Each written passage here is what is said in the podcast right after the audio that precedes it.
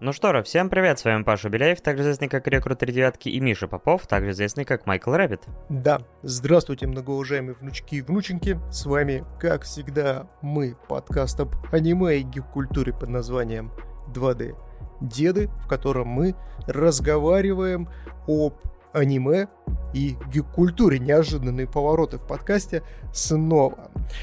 Сегодня у нас э, перенесенный стрим, который в прошлом, на прошлой неделе у нас, к сожалению, не состоялся, за что я, конечно же, хотел бы лично извиниться перед э, вами, наши многоуважаемые комьюнити, и перед Пашей в том числе. Не воспринимайте на свой счет, просто, к сожалению, так вышло, то, что на прошлой неделе началась аномальная жара в городе Новосибирске, и, ну, банально, у меня еще и наложились дела, в рамках которых я поздно освободился с работы, и дополнительно еще э, очень э, был задействован в рамках своей семьи в няньканье с сыном. Вот. Это я сейчас говорю не для того, чтобы оправдаться, а для того, чтобы э, лишний раз вам подчеркнуть и показать на своем личном примере о том, что дед не оправдывается, а говорит о том, что он идиот, который не умеет планировать свое время. Ну и, конечно же, внешние факторы так наложились, поэтому не воспринимайте на свой счет, ребят. Э, если вдруг вы неожиданно скажем так, так отреагировали, то я искренне перед вами всеми извиняюсь, ребят. Э, делаю это не просто так, потому что, опять же, у нас э, наш многоуважаемый подкаст строится на формате аукциона, в рамках которого, то есть, наша многоуважаемая комьюнити закидывает денежки, заказывает аниме и так далее и тому подобное, и такие переносы, конечно же, тоже вносят коррективы в их график. Вот, поэтому, ребят, извините, но, тем не менее, мы здесь, мы пришли как раз-таки обсуждать именно те самые темы, которые вы сказали у нас две недели, даже не две, побольше получается, недель назад. И что у нас, кстати, по темам, Паш, сегодня? По темам у нас те четыре, которые вы заказали, но так как прошло как раз еще лишняя неделька, то у нас освободилось время на еще одну анимешку. Мы ее посмотрели и ну, скажем так, я ее предложил, потому что хрен бы когда-нибудь она бы здесь появилась, потому что я не уверен, что много людей про нее помнят и знают. Это аниме «Наше» или «Боку Рано». Ну а также стандартные четыре темы, которые вы выбрали в прошлый раз, три недели, получается, назад. Это «Некий индекс волшебства 2», «Принцесса Мононоки как фильм», «Смертельный парад» и «Сельскохозяйственные истории». Настоящий джентльменский набор у нас сегодня из тем, все абсолютно анимешные. Ну и опять же, спасибо огромнейшее всем, кто на предыдущей нашей прямой трансляции на Твиче э, донатил, усердно продвигал свои тайтлы, которые мы сегодня как раз-таки обсудим, и еще и насобирали на доп-тему, ну просто вообще наша комьюнити состоит из настоящих золотых людей, которые скажем так, не щадят себя, не щадят э, свои кошельки и при этом заказывают очень и очень интересные темы для обсуждения. И, кстати, раз уж мы заговорили о наших многоуважаемых донатерах, и стоит поблагодарить, собственно, людей, которые стали по-настоящему топами прошлого месяца. Это у нас Нейкист, Enjoyer и барабашка. Здесь должны прозвучать звуки аплодисментов, не жидкие, как обычно это бывает, а прям такие полноценные, жесткие. И, конечно же, если вы смотрите на нас в видеоверсии, их замечательные ники сейчас находятся на э, плакатиках за Пашиным аватаром. Спасибо вам огромнейшее за поддержку, ребят. В прошлом месяце вообще творилось что-то невероятное. Да, огромная вам благодарность. Э, огромная благодарность всем, кто поддерживает нас также на Бусте, особенности на Кейста, который забирает уже который месяц наш самый высокий лот и поддерживает нас и помогает нам с оплатой монтажа подкаста. Ибо мы, ребята, криворуки и сами не справляемся с этой задачей. Много с чем не справляемся, я так могу сказать. И учитывая, что сегодня у нас 5 тем, давай тогда шарманку не будем э, растягивать, а то мы и с этим тоже не справимся. И перейдем уже к первой теме для обсуждения. Отправляемся мы с вами, ребят, на дачку. На дачку для того, чтобы послушать восхитительные и невероятные сельскохозяйственные истории. Ну смотри, значит, выращиваю я, короче, картоху, и она прям вот типа с два кулака. Вообще, вот типа без удобрений, без всего. Просто земля вообще замечательная. Купил себе 6 соток. Вообще отдыхаю, шашлычок по выходным. Вообще, все, что не сажаю в землю, все выращивают. Вот такие, короче, сельскохозяйственные истории вы сегодня не услышите. Причем ты так рассказал, как будто у тебя просто одна картоха, знаешь, растет на этих шестисотках. Одна гигантская человекоподобная. И зовут ее Паша. Вы знаете, мы и сами своего рода овощи. Поэтому э, сегодня мы окунемся с вами в максимально вот нашу тему. То есть я вот буду выступать здесь как капусточка, а вот Паша будет у нас за картоху сегодня отдуваться. Но давай расскажешь сначала, что там вообще происходит в этом аниме и причем здесь вообще сельское хозяйство. Значит, аниме 2007 года, то есть мы опять вернули э, вот это вот золотое время беззаботное, и вот в это время э, два выпускника школы поступают в сельскохозяйственный колледж, институт, я, кстати, не помню, что это из себя представляет, ну, училище, условно говоря, э, Кей и Тадаясу. А, Соэмон. В общем, не знаю, там просто, по-моему, кажется, как раз Моясимон называется сам тайтл в оригинале, поэтому сейчас подумал, может быть, как-то это от его имени и образовано. Неважно. В общем, Тадаясу э, обладает суперсилой, только не видит сквозь стены, не сверхскорость, не пуляет паутину, ну разве что наедине с собой. Э, и, в общем-то, он видит микробов. Вот это сверхспособность, вот это да. И вы скажете, ну, все могут видеть микробов в микроскоп. Но он их видит наяву, причем в довольно своеобразной форме.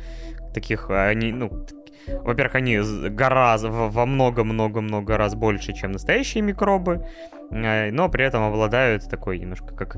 Э, они какие-то напоминают миньонов, какие-то еще что-то, то есть обладают определенными свойствами э, реальных микробов, но при этом вот такие немножко миловато сделанные 3D штукенции, которые вокруг него парят. Да что уж тут говорить, они еще и обладают э, свойствами обычных людей, потому что меня очень дико позабавил тот факт, когда ему приносят два йогурта э, в пробирочках и говорят, «А, скажи, какой йогурт был сделан в Японии, а какой нет. И он такой, вот этот. Они такие, как ты узнал? Он говорит, ну, тут здесь просто микробы ведут себя очень по-японски. Они почему-то постоянно извиняются. И там реально стоят микробы друг перед другом, блядь, извиняются.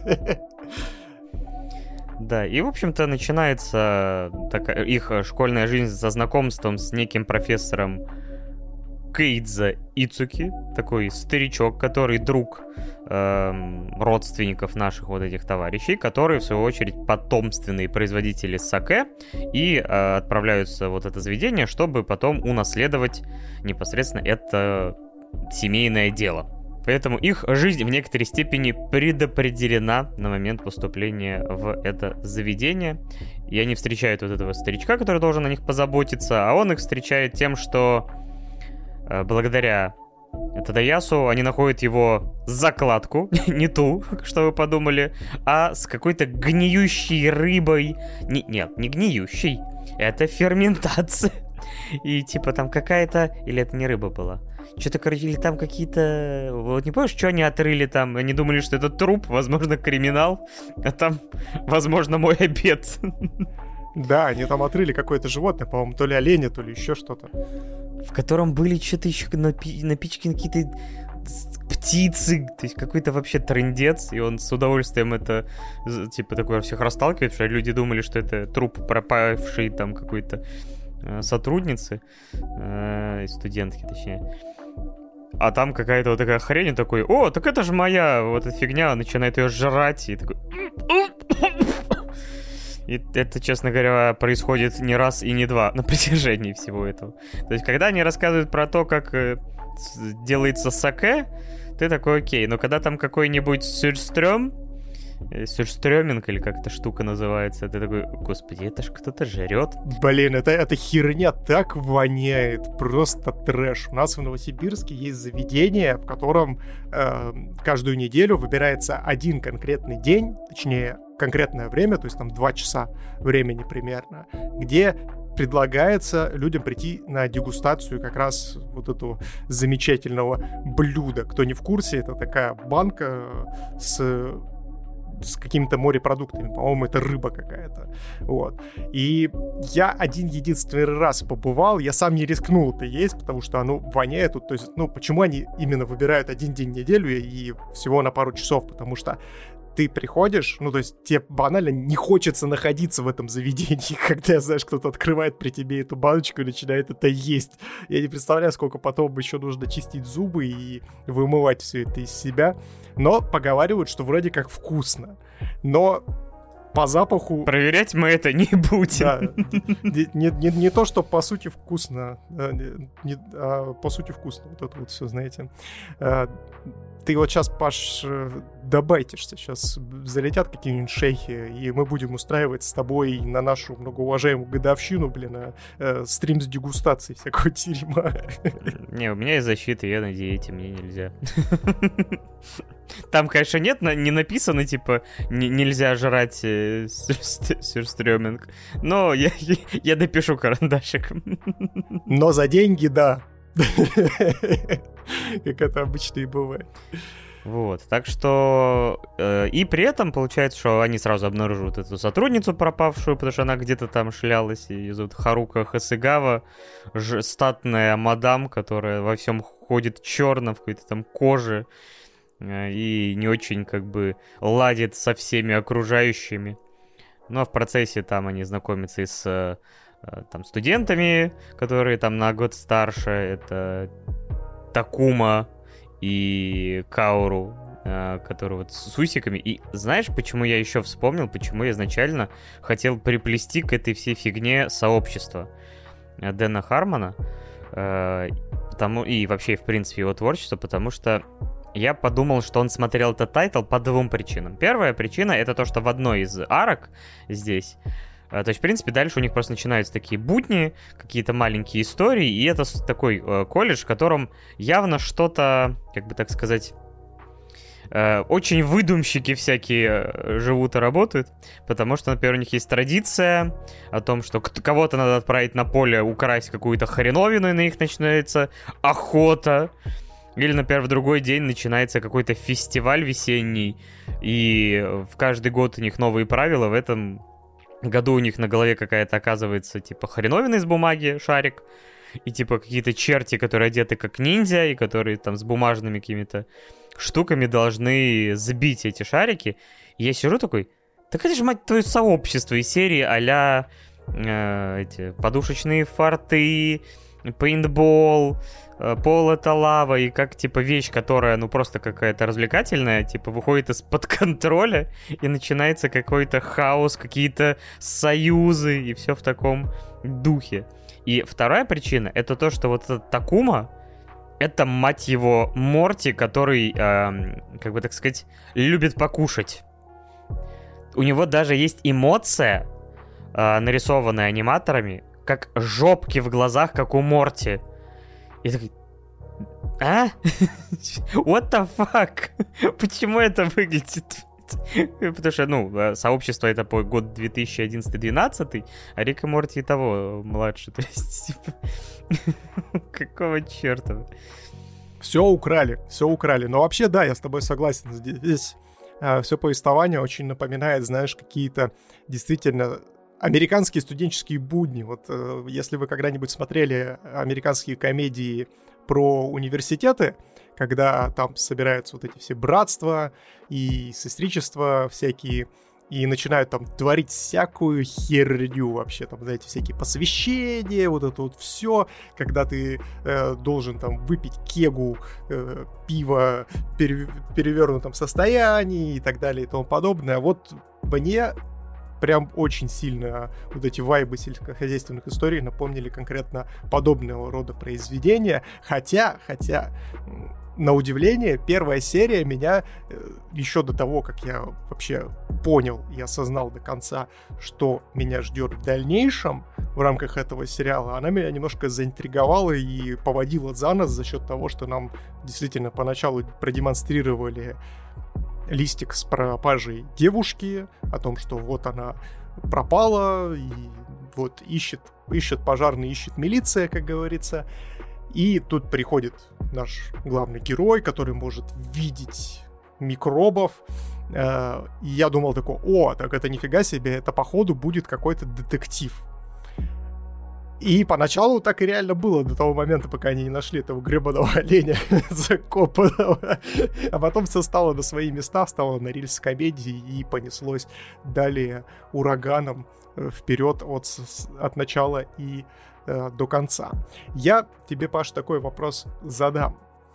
Э, вот смотри, перед нами по факту получается по большей части комедийный тайтл, и у меня к тебе вопрос было ли тебе действительно смешно и приятно его смотреть? Честно говоря, это довольно своеобразный юмор. То есть э, со мной это было чуть-чуть похоже, наверное, на то, что я видел в... Господи, как эти были такие короткие штуки? Э, то есть э, это короткие истории, которые мы смотрели где-то несколько месяцев назад. Это ты про мой пенис, что ли? Ну, это очень смешно, конечно. Но нет. Короткие штуки. Так его еще никто не называл. Нет, серьезно, я пока не помню. Ну, то есть, э, там, знаешь, такой как комедийный юмор про школу, про там еще такой лысоватый э, директор, про э, который с оленем дрался, и вот это все там. Девочка-робот и так далее. Там Ничидзе там пишут в чатике. Вот, я просто русское название уже тоже забыл. Вот, и все-таки японский юмор зачастую он такой довольно своеобразный. Э, в сельскохозяйственных историях мне все-таки понравилось, наверное, побольше, чем в Ничидзе. Но вот чтобы я прям смеялся много, наверное, такого не было. То есть это, причем тайтл, который вроде как комедийный и забавный, а вроде там тебе потом на полном серьезе будут рассказывать про, ну, то есть, как сказать, не на полном серьезе, а прям подробно рассказывать, как эти микробы что-то там ферментируют, как, как создается там саке, как это бродит и так далее и тому подобное. То есть он еще выступает как такая лайтовая версия какой-то вот, точнее, не лайтовая, наверное, э, более художественная версия какого-то познавательной программы из детства. Только тебе там рассказывали про что-то нормальное, а тут ты как бы про гниение. Я представляю, как Паша как Паша сидит такой в детстве и смотрит про ферментацию саке. В пять лет такой, да. Нет, там мы, конечно, про другое смотрели. Кстати, обожал всякие энциклопедии там про динозавров, про это. То есть вот всякие э, книжки «Я познаю мир». Это такое ощущение, что вот иногда вот степень рассказа, только просто через каких-то вот трехмерных вот этих э, микробов тебе рассказывают, и ты сидишь, что, да, интересно, прикольно. Но, но я вообще сюда пришел более развлекательный контент получать. Но у них, в принципе, иногда получается э, такие забавные моменты, уже как они, например, э, целую серию, вот когда вот это се- э, про вот это соревнование, они узнали, что там своя валюта, и кто победит, получит кучу э, вот этих виртуальных денег и сможет потратить их на феромоны, который предлагает им купить профессор, и чем это все заканчивается. Это забавно. А, он заканчивается одной из самых криповых сцен, которую я когда-либо видел, именно фан-сервисных, когда Харука э, сидит и э, подкатывает к одному из наших главных героев, царапая ему хлебало. Это было очень жутко. Да, ну, у других зато персонажей все веселее закончилось. Вот. И, и получается, что мне с юмором было норм, но это, типа, далеко не самое смешное аниме, которое я смотрел. То есть, вот оно во всех аспектах такое, типа, прикольное, но не переходит ни одну из граней, чего бы, знаешь, захотелось бы его прям всем рекомендовать. Типа, это хит э, скрытый от вас э, и так далее и тому подобное. Ну, у тебя как? Ну, я, наверное, такую более щепоточку негатива внесу, потому что в меня вот сельскохозяйственные истории, к сожалению, не попали никак. Потому что э, вот в первой серии, когда произошел вот этот вот забавный переворот с тем, то, что мы не детектив, а переходим в комедийную составляющую, я такой, о, прикольно. То есть меня это зацепило, я посмотрел первую арку, как раз с завязкой всего происходящего. Вообще, я восхищаюсь иногда японцами, потому что ты такой сидишь и думаешь о том, что про что же можно еще сделать аниме, на какую тему и что можно в нее туда заложить для того, чтобы это было, ну, хотя бы с минимальным интересом как-то потреблять можно было бы. И тут они такие, сельскохозяйственные истории про микробов хотите узнать? Я такой, бля, всегда мечтал, просто заверните две, вот э, сколько там, 10 сезонов будет, замечательно, поехали. Все, сюда несите, загружайте в деда, дед все переварит. Но э, после первой арки мне, если честно, стало скучновато за этим всем следить, когда начались вот эти вот разборки, завязанные на вот этих состязаниях внутри их университета и именно их образовательного учреждения. Меня на этом моменте что-то потеряли сельскохозяйственные истории, а потом, когда мы переходим дальше, и у нас происходит, блядь, главный сюжетный поворот, э, в рамках которого один из второстепенных героев и друг нашего главного героя неожиданно ловит невероятную ужасную болезнь, основанную на, собственно, мега микроби под названием писька отвалитус или трансгендер э, невероятус. Я вообще, я, я, я подумал о том, что я настолько, знаешь, э, как-то вскользь, знаешь, э, смотрел вот эту арку, связанную с их состязаниями, что я будто бы, знаешь, случайно тыкнул на второй сезон. Типа, хотя я не знаю, есть тут второй сезон или нет, но фишка в том, что я такой, так, погодите, а это кто? Такой на персонажа смотрю, так, одет как девушка, э, ну это же вроде пацан, он обращается к нему как к его вот, другу, который в предыдущей арке был одет как пацан, и все было окей. Я такой, а что произошло? Погодите, а где, а где предыстория? Что случилось? Он просто в середине вообще пропадает из повествования, причем, наверное, в первой трети. То есть его дед куда-то э, уводит знакомиться с кем-то, и он исчезает вообще из э, сериала. И потом появляется уже, да, в костюме готической лолиты, как это называют. Да. В общем, э, мораль сей басни такова. Никогда не доверяйте дедам, которые хотят вас куда-то отвезти. Потому что может произойти и такое. И я вот, если честно, немножко под конец уже начал осознавать, что здесь очень нерваное какое-то повествование. То есть, знаешь, как будто бы у первоисточника есть действительно интересная сюжетная арка, которая длится, ну, прям вот э, через все произведение. А тут как будто бы, знаешь, просто взяли из контекста, понавыдергивали арок, поставили между собой и типа, вот, держите, ребят, э, посмотрите. То есть это как, знаешь, как какая-то демо-версия манги.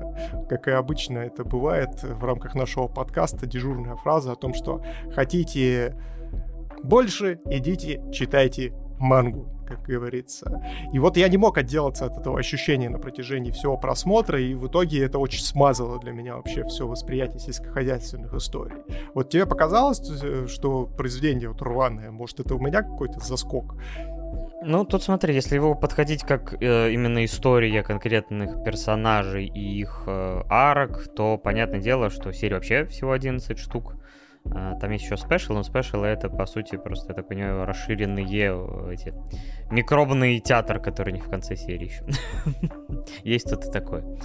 Вот. И а, если рассматривать это как отдельные истории, как э, набор таких э, гэгов, скетчей, то типа с ним все в порядке. Но если именно рассказывать про становление персонажей, и ты понимаешь, спас, вот как бы когда появляется как раз вот эта ветка с Кеем, с мальчиком Кеем, значит, и получается, что нам до этого рассказали про Хасигаву и про то, что ее там хотят насильно женить, и поэтому она остается в этом захолустном заведении.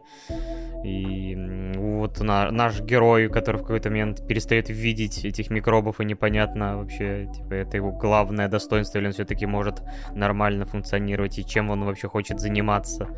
Ну и, собственно говоря, про Кея, который вот, получается, чуть, ну, чуть ли не бросает там учебу, чтобы разобраться в себе, кем он хочет быть, и как бы они понимают оба, что, возможно, они не хотят заниматься именно наследованием дела, которое им предопределили заранее. Но для этого, для нормального раскрытия этих тем, конечно, не хватило материала. Но мне, кстати, понравилась эта тема с тем, что у э, Тадаясу в один момент пропадают его так называемые способности, потому что это очень прикольно выстроено с позиции того, что у Тадаясу есть талант. Ну, то есть вот этот вот конкретно, который представлен в рамках сериала в виде того, что он видит микробов.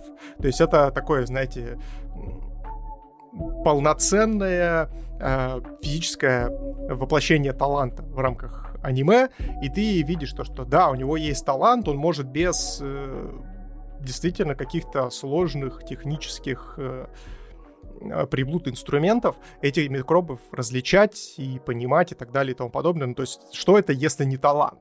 И тут, э, когда Тадаясу, естественно, начинает задаваться какими-то вопросами о том, что а хочет ли он этим заниматься и так далее и тому подобное, у него этот э, талант временно пропадает. То есть, это, знаешь, как из разряда того, что очень часто люди, когда вот в детстве, может быть, кому-то даже вспомнится история о том, что ты вроде бы начинаешь что-то делать, и тебе родители такие, вау, вау, вот это у тебя талант, да у тебя вообще предрасположенность к боксу, погнали в бокс, все, будешь людям лица бить на ринге. И, а ты понимаешь, что тебе это неинтересно и ты вроде бы как бы достигаешь каких-то успехов, действительно, возможно, ввиду своих физических каких-то данных, но при этом ты понимаешь, что, что тебе хочется совершенно другого. Тебе, возможно, он действительно хочется взять две сотки, э, вырастить там самую большую картоху, одну единственную во всем селе, и ходить потом об этом хвастаться. И казалось бы, интересная история зашита, но к чему она в итоге приводит, она я бы не сказал, то, что она прям закрывается на какой-то прям действительно ошеломляющей ноте с, с интересными выводами. То есть такой, знаешь, небольшой проброс какой-то темы, но опять все сводится в хихоньки да хахоньки, и ты такой, Ай, ну ладно, я понял, я понял. То есть они поступают примерно, знаешь, так же, как и э, с одним из второстепенных героев, который у нас э, исчезает из сюжета, а потом э, приезжает в девичьем платье, как говорится. Да, просто уехал в деревню и вернулся изменившимся. А, представляю, типа, его батя потом, а, как, э, типа, возвращается он из этого, из колледжа, такой отдал пацана, чтобы он научился варить саке. А он спился, блядь. Возвращается, он спился. Но остальные вот эти двое напарники, вот этот толстый Морти и остальное, они, скорее всего, мне кажется, чем-то таким и закончат. Кстати, шутки шутками, а вот меня в детстве в деревне отучали купаться голым. Знаешь, какой, блин, а, история? В 25. Такой судебные запреты не помогают, а мы его в деревню запрем. И забудем ключ. Да, потом меня публично сожгли на костре. Жертвоприношение, да. Ох уж эти сибирские деревни. Да, типичная ситуация. Так вот, история была в следующем. Э, то есть я малой, естественно, любил купаться голышом. Ну, то есть, вроде как, знаешь, когда тебе годика три, ну, то есть, это, типа, нар- нормально, казалось бы, в рамках э, нашего сибирского округа. Это приехать на речку, то есть, ребенок там просто все с себя скидывает и бегом купаться. Ну, естественно, я подрос, стал постарше, где-то мне лет 6 было, и мне бабушка рассказывала историю о том, что голышом нельзя купаться, потому что в, э, в озере водится сом, который откусывает мальчикам письки. Вот. И я считаю, что на самом-то деле автор сельскохозяйственных историй, видимо, подслушал эту историю моей бабушки. Я не знаю, как ты на нее вышел, но, видимо, она ему рассказала. И именно это случилось как раз-таки с нашим многоуважаемым второстепенным героем, который переплатился у нас э, в женского персонажа. Возможно, возможно. На самом деле, мне кажется, если бы бабушка знала про всякие создания, которые живут в Амазонке, и которые, типа, могут кое-куда заплыть, и потом не вытащишь, и прочее, мне кажется, это бы... И сказать, что в, как в этом пруду есть, но, типа, труселя, плавки тебя защитят. Все. ну, правда, скорее всего, возможно, ты бы стал плавать вообще, не знаю, там, типа, в джинсах. Я бы начал плавать с камнем. Просто тупо по дну ходить, чтоб сом никуда мне не заплыл. Ладно, а что ты поставишь этому тайтлу? А я от себя сельскохозяйственным историям поставлю в принципе, шестерочку. Не скажу то, что это прямо что-то обязательное для просмотра, но при этом, если вдруг вы еще неожиданно какой-нибудь там биолог или химик, то вполне вероятно вам даже будет интересно на вот эту вот шизофазию и эпидерсию посмотреть. А я ставлю тебя, наверное, даже семерочку. Я, в принципе, неплохо провел время, но без каких-либо, что называется, эмоциональных экстремумов. То есть на 11 серий самое то. Я думал, э, на самом деле, немножко хотя бы посмотреть одну-две серии э, второго сезона, чтобы посмотреть, но что-то так и... То есть это отражает то, что у меня не было особо желания, при том, что у нас вот была неделя перерыва, но я переключился на другие тайтлы. О которых мы сейчас, собственно, и поговорим. Поэтому поехали дальше. Разобрались мы с вами с неоднозначными и забавными сельскохозяйственными историями и переходим к невероятно душному испытанию для 2D дедов э, в, в лице магический индекс, часть вторая. Да. Э, вы, э, так сказать, в прошлый раз, слушая нас о том, насколько нам все классно зашло в первый раз, решили, что а чё бы нет, а чё бы не продолжить э, все это замечательное действо. Мне нравится, знаешь, реально наш комьюнити такое. Чё-то, мне кажется, дедов недостаточно придушили для того, чтобы они действительно прониклись этим тайтлом. Это, знаешь, вот как есть э, многоуважаемые представительницы женского пола, которые любят во время секса, когда их немножечко, ну, знаешь, там, придушивают э, без каких-либо, без какой-либо экстремальщин, ну, знаешь, и ты, типа, такой э, думаешь о том, что вот как бы так не сильно, знаешь, придушить, но при этом доставить удовольствие хоть какое-то. И тут вот, видимо, наши многоуважаемые комьюнити подумал о том, что, ну, видимо, недостаточно додушили дедов, вот, плюс там в комментариях писали полотна текста, которые деды не читали. Поэтому нет, давайте вот, вот теперь нормально, четко, с расстановкой второй сезон в них кинем, вот, и они точно, точно из-за своей, э, из-за недостатка кислорода у них откроются чакры, у них откроется третий глаз, у них э, откроется гонорея, диарея, и все станет замечательно. Ну чё, Паш, стало ли замечательно? Да, в принципе, это тот же самый сериал. Ну, в смысле, что э, это не тот а, сериал, да? в котором... Я думал, Я повторю, посмотрел тот же самый первый сезон второму кругу. Какая-то та же самая херобора. Поленились совсем. Вообще, даже анимации, блядь, те же самые вставили. Вот сюки, одно и то же два раза продают. Что ж такое-то? То есть у нас э, тот же самый наш замечательный Тома, который му не сидится дома, особенно э, с учетом того, что его замечательная соседка Индекс Librorum Prohibitorum, или же просто индекс, э, постоянно хочет жрать и куда-то идти, чтобы, собственно говоря, эту потребность. И вот единственное, что меня роднит с индекс — ну, кроме того, что ростом я примерно такого же. Эм, э, и получается вот этот бесконечный аппетит. Ну да, я, потому что я бы даже один том э, книги, который содержится в ее голове, напоминаю, а у нее содержится целая библиотека, она ее запомнила наизусть, не запомню, поэтому да, действительно, это единственное, что может роднить дедов и э, индекс Либрорум трахибитурум, блядь. Не надо, да, маленькие не все. Для этого дела. Хотя создатели это не останавливает, и фан-сервиса, если вам казалось, что в первом сезоне его... Хотя автора это не останавливало, чтобы трахать мне мозг на протяжении всего второго сезона, простите, пожалуйста. просто если в первом сезоне фан-сервиса, если вам показалось, что его, типа, было, ну, немного там, или наоборот, вам показалось, что это уже перебор, второй сезон удваивает это показатель. Потому что у вас э, вряд ли будет в два раза больше бит, в два раза больше экшена, в два раза больше, там, не знаю, интересных диалогов. А может быть, в два раза больше раскрытых персонажей, или в два раза больше интересной мотивации для нашего главного героя с именем Тома. Да, и вот опять же, ты смотришь на это, типа, Тома примерно тот же самый парень, с теми же самыми приколами, э, чуть развитие, эволюция, хоть какое-то вообще понятие об этом есть только у акселератора, который потом получит отдельный сериал, и, возможно, и правильно. Э, потому что ему реально дают какой-то и челлендж, и моральные выборы, и там типа он такой весь противоречивый.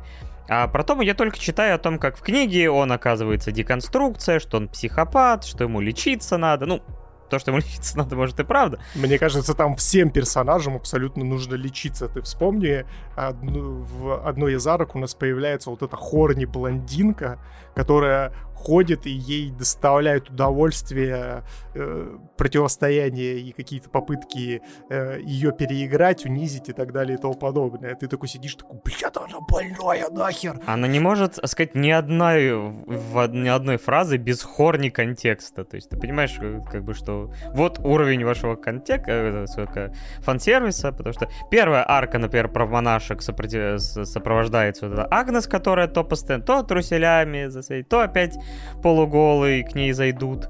И я не знаю, я Тому хотел уебать, извините за выражение, потому что типа «Стучись, сукин ты сын!» То есть вот в моменте, когда он стоит между двумя дверями, и там типа идет где-то звук душа, и там оказывается, что два душа, и он типа сначала к одной монахине заваливается, потом к индекс. И такой, во-первых, поставьте и опытные шпингалеты, суки, вы, вы дети, а второе, научись стучаться. Просто. Я уже просто, когда это уже какой-то непонятный раз происходит. Причем самое интересное, то, что он же реально, когда открывает дверь, и там произносит такую фразу о том, что ну да, наверное, вы тоже подумали, как и я постфактум, о том, что можно же было просто постучать. А я перед этим как раз, я уже ору в монитор, стучись ты, блядь, ублюдок чертов. Вот. И на самом деле мне сейчас будет довольно сложно вспомнить, какие там были арки, в принципе. Потому что вот это первая арка про монахинь, типа, как, типа, есть монахиня, которая может прочитать запретный текст, а этот запретный текст Японии, она тоже, она принадлежит к католической церкви, ее объявляет там, типа, ее ловят, какие-то другие, какая-то другая фракция японских товарищей, у которых святая, э, это как раз Каори Канзаки, The Best Girl, э, типа они что-то пытаются, они гоняются за ней, но выясняется, что гоняются за них монахи, такой... Ни разу не душно, очень интересно. И там дальше, в принципе, по списку, но моя любимая арка это, конечно, про корабли в Адриатическом море, про чувака, который крест, возьми крест. Повиси-ка на нем, блин. Да, мы плывем на ледяных кораблях уничтожать Венецию. Почему? Ну, не знаю почитай, может быть, там написано, на кой мы это делаем. Типа, 300 лет назад они нам плохое слово сказали про папу. Не, ну про папу, конечно, было лишнее, считаю. Да. То есть вот э, самым многим больше всего понравилась, например, в прошлом сезоне вот эта серия с э, летним отдыхом и вот этими перевоплощениями.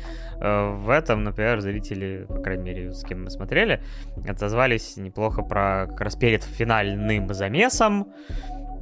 Про серии, которые тоже больше там типа как что-то они по магазинам ходят, какие-то маленькие сценки и прочее тому подобное. То есть, типа, когда эти персонажи, типа, как Мисака, как это ее сталкерша, и, и же по списку, э, просто что-то общаются, то есть, и проводят неплохо время, типа, сидишь такой, да, опять же, все это приправлено кучей фан-сервиса, но как повседневность, это типа работает, как ни странно, для меня лучше, чем как какой-то сюжет про вот эти противостояния этих фракций, магию, не магию, кто-то устраивает какие-то эксперименты, Ахигаю ангелов выпускают и прочее, и прочее. То есть, ну, блин. Не дается мне, короче, этот тайтл. То есть я к нему все равно отношусь довольно средне, то есть без ненависти, без того, что меня раздражает. У меня просто вот какой-то... Ну, у него не получается сдвинуть вот эту это показатель э, в сторону хоть какого-то удовольствия маломальски приличного, а все время колеблется на отметке типа там 0, там 1, и именно по части именно вовлечения меня. Но ты объективно понимаешь, что с анимацией все нормально, музыка клевая, Типа, да, герои как бы стереотипны, но в таком тайтле почему нет? Но когда, опять же, ты заглядываешь вот в эти тек- стены текста, и тебе говорят о том, что там-то это, то-то, то-то, там-то, там-то, ты от этого не видишь, и у меня большие вопросы, опять же, в очередной раз создателям именно аниме-адаптации, что они все-таки решили произведение, которое похоже все-таки на бумаге комплексное, превратить в обычный батл сёнэн, э, и, ну, типа, как-то получилось странноватенько, средневатенько. Я вот, если честно, после того, как сказали, что второй сезон гораздо лучше, чем первый, я с одной я с одной стороны соглашусь с позиции того, что действительно они здесь прям масштабы поднавернули, и э, анимация стала получше, и улицы наконец-то не пустые, как это было в первой части.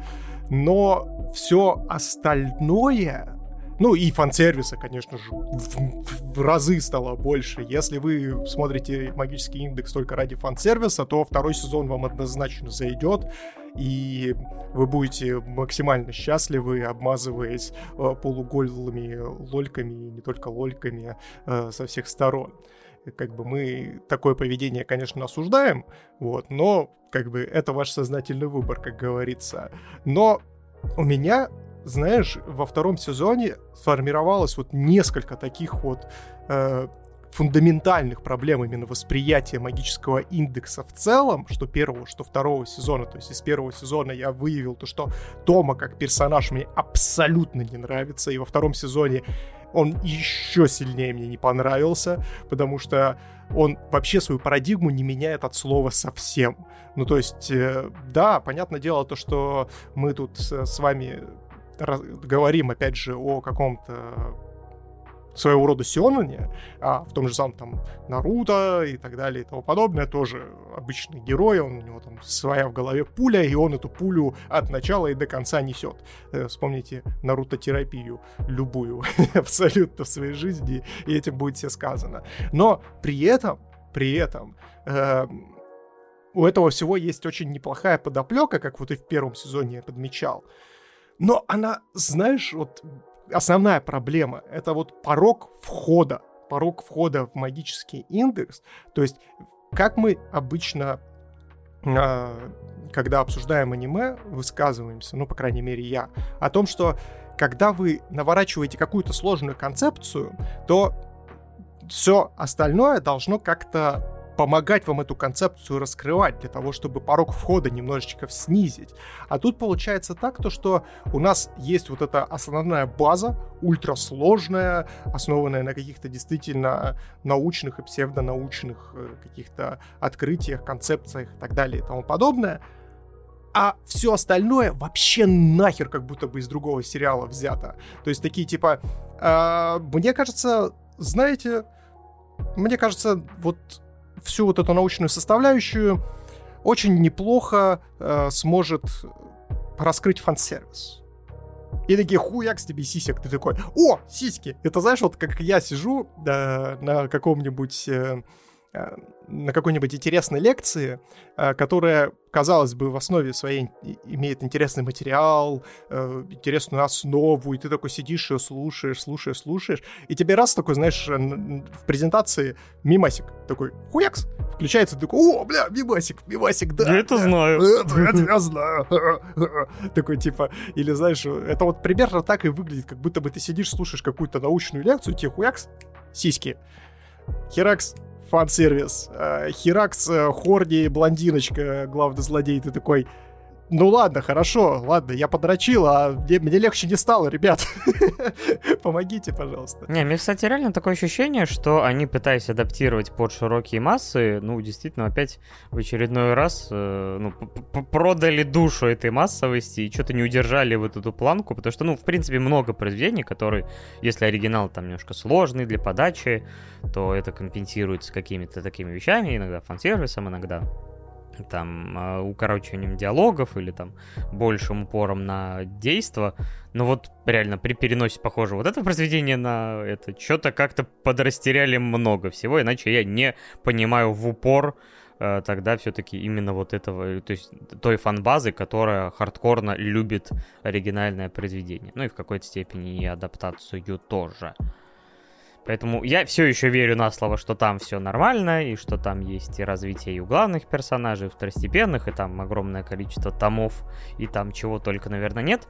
Но, опять, как я повторял, как я и говорил в прошлый раз, именно аниме-адаптация ни хрена не справляется и не э, рождает во мне интерес ознакомиться с первоисточником. Потому что мне почему-то кажется, что там, скорее всего, будет, да, возможно, лучшая проработка, но мне все равно будет скучно, и это просто как бы, ну, не, не, на, не, не коррелирует со мной как с человеком. Да, у меня примерно такое же мнение. И причем здесь как бы и персонажей, нав... персонажи наваливают побольше. Но ты понимаешь в том, что а зачем эти персонажи здесь вообще нужны, потому что я их вот банально половину забыл уже к середине второго сезона, и только когда мне их показали, я такой, о, я ж тебя знаю, а откуда я тебя знаю? И такой, типа, э, лезешь на какой-нибудь Шикимори, чтобы немножечко освежить в памяти, откуда и кто это вообще, и зачем он здесь вообще присутствует.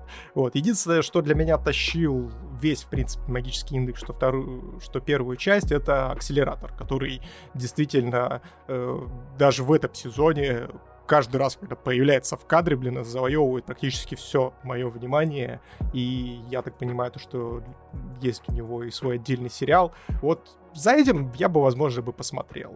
А вот магический индекс, причем, блин, называется индекс волшебства, а сама индекс здесь фигурирует как фон, как персонаж. То есть она да, как главный конфликт выступает, да, там под конец немножечко нам показывают, что она там, да, что-то влияет, но по большей части она просто на фоне э, как объект обожания или объект фан-сервиса существует, и ты такой, ну, чё-то не знаю. Она просто должна сделать свой контрольный кусь, и, в принципе, на этом ее работа сделана, что ну, я так как не очень большой поклонник, потому что она, ну, выступает просто капризным ребенком. Вот и вся ее функция. Ну, иногда она там, типа, магии что-то делает, э, то есть, ну, как бы используются эти миллион гримуаров, 30 тысяч или сколько там. Но в основном она реально больше такой фоновый персонаж, который там должны то украсть, то еще что-то, она там пропасть, убежит куда-то, ну и так далее и тому подобное. Ну, давай тогда и мы здесь свой финальный кусь сделаем индексу волшебства. Что ты поставишь второму сезону? О, интересно, а сколько я ставил первому сезону? Потому что, в принципе, это, так как у меня память короткая, а в принципе для меня это, ну, абсолютно одинаковое, но не, э, не что-то плохое, наверное. Ну, если что, поправите, но я думаю, что это для меня все еще 6,5 в нем виднеется потенциал оригинала, но просто у меня никакой эмоциональной связи с этим сериалом, с этим персонажем нет и вряд ли предвидится. Хотя вот нам скинули увесистую сумму на Railgun, и я пока сижу и пытаюсь найти, потому что вроде э, в, в начале стрима кто-то уже скидывал, но под немножко другим названием. Э, в общем, 6,5. А что ты ставишь? Э, я от себя второму сезону индекса поставлю четверку, потому что если сравнивать его с первым, то первый мне зашел чуть получше. Да. Вот, э, так что движемся дальше, и следующей нашей темой является немножко... Да, подожди, подожди, подожди. У меня есть шикарнейшая подводка к этому всему. Э, итак, э, ребят, э, мы с вами обсудили, точнее, я вместе с Пашей обсудил магический индекс, который был максимально наполнен фан-сервисом. Он сочился из всех щелей. А что же еще может быть более фан-сервисным, чем не наша следующая тема обсуждения. Боку но пику. Спасибо, что заглянули до, до новых встреч. С такими подводками. Просто когда ты мне первый раз скинул э, получается такой, блин, я тут сериал смотрю, вообще капздец, просто надо будет его обсудить, и такой скидывает мне название, я такой читаю, такой, боку, но, что, Чив, чего, блядь? Такой, ну вот нихуя себе нет, блядь.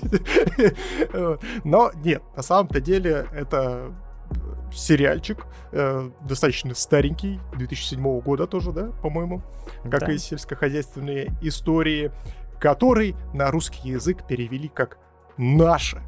Наше, ребята, наконец-то наше аниме. Россия. Россия. Простите, простите, не тот Япония, текст. Япония, Япония. Аниме, придурок. Аниме.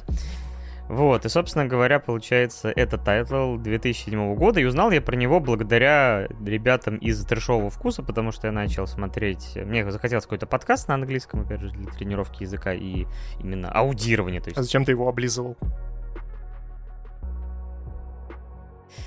Спасибо, что пришли. До свидания, всего хорошего.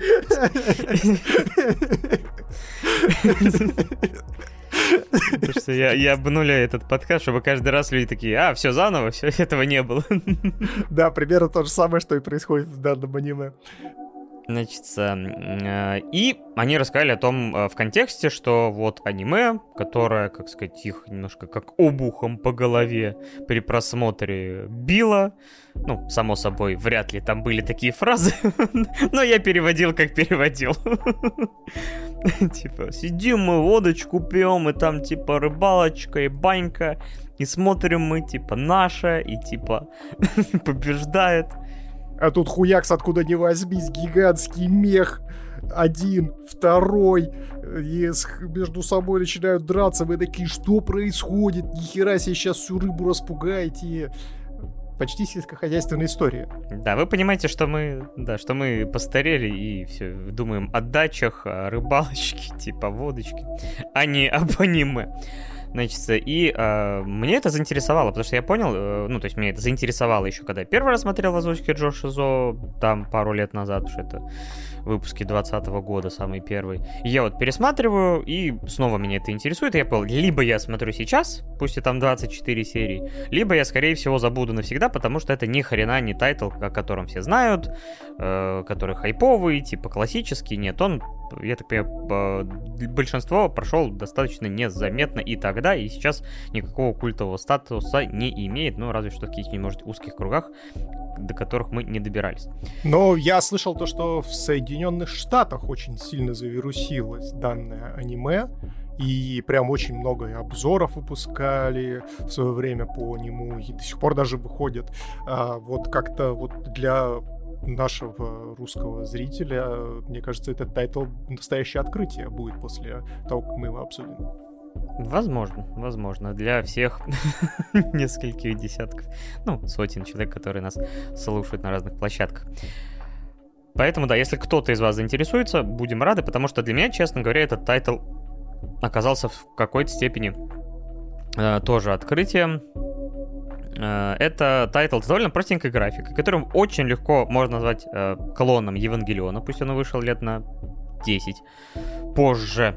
Но все-таки он сим не является, хотя по силе эмоционального damage а иногда, кажется, либо приближается, а то местами и перевешивает Евангелион в моем случае. Я, честно говоря, с некоторых э, линий, ну, сейчас с некоторых серий прям был в каком-то шоке вообще что не часто бывает. Но об этом мы с тобой еще поговорим да. чуть позже. Давай про завязку. У нас есть компания, э, которая 15, 15 клевых детей где-то там на острове, э, находит пещеру, э, значит, там сидит какой-то мужик и говорит, ну я тут игры разрабатываю. Ну и там типа компы стоят, типа, да, вроде на вид. Бля, история прям как о моей бывшей. Да. у нее тоже в пещере, блин, разработали игры. Типа офиса, студии на 300 человек сидит. И ты такой, о, привет, Миш, опять заглянул. В один прекрасный момент я прихожу к ее пещере, там какой-то мужик А, понятно. Да. Говорит, ну мы тут игры разрабатываем, голые. Ага, и армяне в шахматы играют. ладно, нарды. Ну, не важно. Это были особые армяне. Да, и, собственно говоря, а, она говорит, ну, чтобы поиграть, прикладывайте руку к турникету, зарегистрируйтесь. И все, и типа будет очень классная, реалистичная игра. Все, погнали. Они после этого ви- выходят из пещеры, видят, что какая-то хреновина э, телепортируется, причем печатается как 3D принтер по чуть-чуть. Э, огромный мех и второй мех, в которых их переносят. Там какая-то летающая хреновина, которую они называют э, вонючка. Кому наши или как-то там, значит, и им говорят, ну все, короче, сражайтесь, вот, типа, стулья, типа, никаких альтернативных э, вариантов нету, э, поэтому рассаживайтесь. Э, методом э, рулетки э, этих стульев выбирается, кто сейчас будет пилотировать. Там просто появляется вот эта голова тамады, и начинаются вот эти интересные, знаешь, конкурсы, блядь, со стульями. Да, Типа, но лучше бы они, конечно, карандаш в бутылку опускали, а не то, что происходит дальше, потому что он говорит, ну, все, присаживайся на стол, силой мысли ты будешь управлять роботом, э, все, надо его победить, достать э, там этот... Э, короче, уничтожить элемент управления. Да, внутри каждого робота есть ядро, такое в формате яйца, которое необходимо, соответственно, деинсталлировать из э, своего противника и раздавить его, тем самым уничтожив э, данного меха. И вы удивитесь, но именно э, в этих битвах лишь решается судьба всего человечества, точнее всей планеты как бы могло бы быть иначе, конечно же, в рамках э, э, жанра меха. Да, то есть им между делом говорят о том, что да, ребятки, э, если вы, короче, проиграете, то Земле конец. А кто слушал, молодец. Наш пацан, который садится, футболист Такаси, э, он побеждает, причем без особого напряга так сказать, на, воль... на морально-волевых. Да, причем он ведет себя, знаешь, как типичный персонаж какого-нибудь меха-аниме. То есть он прям такой, знаете... Главный герой. Да, он очень похож на, гла... на типичного главного героя, он такой воодушевленный. Он даже на обложке на, на в середине, типа, на первом плане. Да, и такой, типа, да, мы сейчас победим, мы всех сделаем, типа, будет изи. И такой действительно на волевых, знаешь, такой с улюлюканьями э, побеждает э, своего врага и их телепортируют обратно в... Не, их телепортируют э, на самого меха, то есть такая площадка смотровая, они оттуда смотрят, как э, тот, э, да, другой, типа, условно, развальный. И его, типа, опять же, на вот этом, типа, е, классно, здорово, типа, мы молодцы. Подходит к нему один из героев и просто буквально там в плечо его там толкает, ну, как, знаешь, типа, э, братан, молодец. А тот просто берет и падает э, с этого меха куда-то в воду, ну и все, и до свидания, он умирает. Следующая серия это уже э, типа его похороны, и все такие. Но, как скоро выясняется, он такой, а, Кэмучи говорит, ну, я забыл вам сказать, короче, когда вы побеждаете, э, вы умираете. Ставка типа жизнь. И все, кто вот эти вас, либо вы все побеждаете во всех там этих битвах, либо проигрываете, земля уничтожается, либо, ну, либо вы же жертвуете своими жизнями, и все, защищаете землю. Сказать, что я охуел от этого сюжетного поворота, ничего не сказать, если честно. Ну, этим сюжетным поворотом я был знаком, потому что мне, собственно говоря, им и э, продали это аниме. Э, поэтому не сочтите это спойлером, хотя, само собой, конечно, лучше его, наверное, не знать и прямо слепо посмотреть, но мне кажется, проблемно захотеть посмотреть аниме 2007 года студии Гонза, э, которая далеко не самая богатая в истории на анимацию и все прочее, эти трехмерные мехи. Вот, кстати, насчет, вот я быстренько скажу, вот тебе не показалось, что э, с такой рисовкой, они, э, 3D-мехи, которые нарисованы, ну, довольно обычно, то есть это не богато, ты понимаешь, эта графика довольно устарелая, но из-за того, что они двигались плавно, типа, они смотрятся естественно, да, в отличие от многих нынешних 3D-моделек. Я не понимаю, почему. Старые модельки, даже когда мы смотрели сельскохозяйственные истории, я смотрю на эти простенькие модельки, максимально обычные, которые вот микробы изображают. И такой, да они нормально вписываются в анимацию. Типа, потому что они плавно движут, двигаются, в отличие от нынешних, которые почему-то пытаются синхронизироваться по количеству кадров с обычной анимацией и выглядят чужеродно. Я вот так и не понял, в чем прикол. Но это ладно. Ну да, есть такое. Ну плюс, учитывая то, что здесь э, сами мехи очень такие утрированные, стилизованные. То есть они не похожи на типичных каких-нибудь гандамов или еще на кого-то. То есть сделаны как человекоподобные. ну, не похоже. Хотя, знаешь, там э, в некоторых сражениях они так ногами махали, что там Вандам, мне кажется, позавидует. Но благо, что как бы э, Букурана не пытался показывать и казаться нам э, жанром меха, он ни хрена не меха. То есть э, здесь, если вам не лукавить, а сказать сразу же в лоб, возможно, это кого-то разочарует, но дождитесь окончания э, обсуждения и после этого уже делайте выводы. Э, он пытается казаться мехой, но здесь очень мало, очень мало именно битв между гигантскими вот этими махинами. То есть реально, у нас есть э, каждая серия построена у нас по следующему формату. У нас есть герой, которого выбрали следующим пилотом. Соответственно, рассказывается его предыстория. И в конце буквально там три минуты драка между мехами, где буквально заканчивается все там в 5-6 ударов. И ты такой, а, ну окей, возможно, даже и поэтому тоже все это дело так сильно в глаза не бросается в рамках 3D, потому что этого действительно здесь очень мало, потому что Бокурана — это драма. А, у меня такой вопрос э, насчет, пока мы не дошли от мехов. А ты во всех ли мехах э, увидел символизм? Потому что вот в некоторых сериях мне прям бросалось в глаза, что противники э, очень коррелируют с тем, э, с той условно тематикой, с тем персонажем, который мы сейчас э, проводим время. Но в некоторых сериях я это вообще никак. Где-то это прям в лоб, э, а где-то вот я так и не смог. Вот у тебя как, как с этим? Видел ли ты там в, в внешнем виде вражеских мехов вот этот символизм? А, там тут вообще практически все построено на этом символизме, начиная от стульев, которые у нас вот в кружочке стоят и которые в формате русской рулетки выбираются, кто будет сегодня пилотировать меха и с чем у него стулья, с писями или с пиками, заканчивая вот, действительно внешним видом э, самих мехов, потому что получается, что у каждого э, следующего пилота мех э, выступает таким, знаете, не то чтобы э, полноценной аллюзией на жизнь и отношение к жизни конкретного персонажа, Давайте, наверное, я не буду тут сильно громоздить какую-то конструкцию, потому что я, кажется, сейчас себя закопаю. Я скажу просто. Вот, допустим, у нас есть персонаж, он у нас э, полноценно э, моралист и против того, чтобы, э,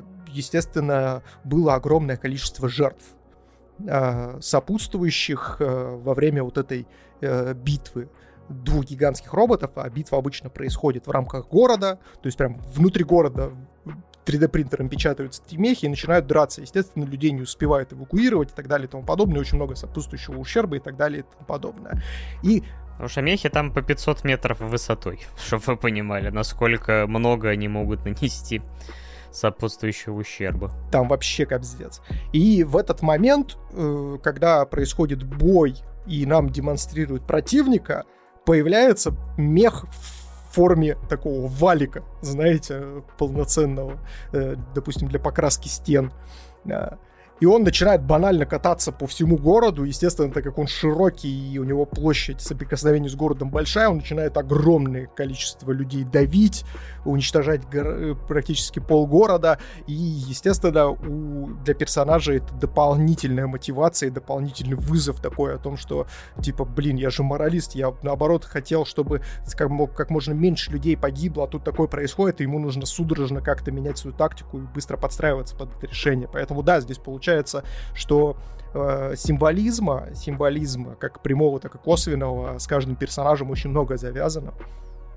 Да, то есть мы проводим с ними короткий промежуток времени, э, с каждым, потому что перед этим, по сути, им ставится метка, можно сказать, смерти, потому что все они понимают, что это значит. То есть выбирается вот эта э, рулетка, у них появляется какая-то татуировка где-то на э, теле, метка, которая обозначает, что они будущий пилот.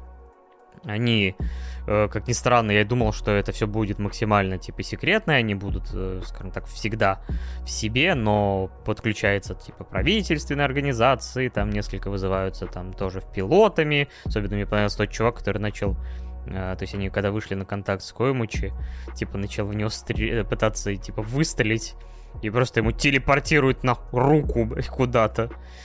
Я такой, о, молодец, молодец, очень здравое было решение.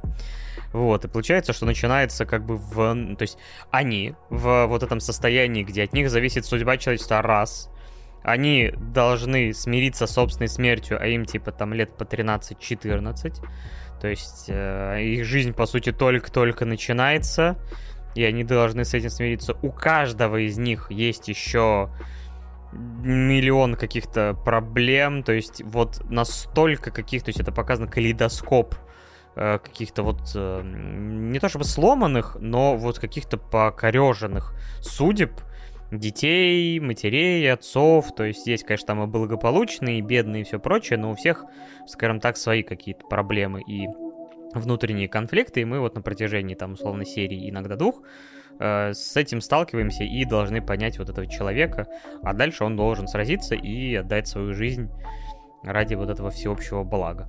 Слушай, меня это так поразило очень сильно во время просмотра, что перед нами есть 15, получается, детей, и они абсолютно все разные.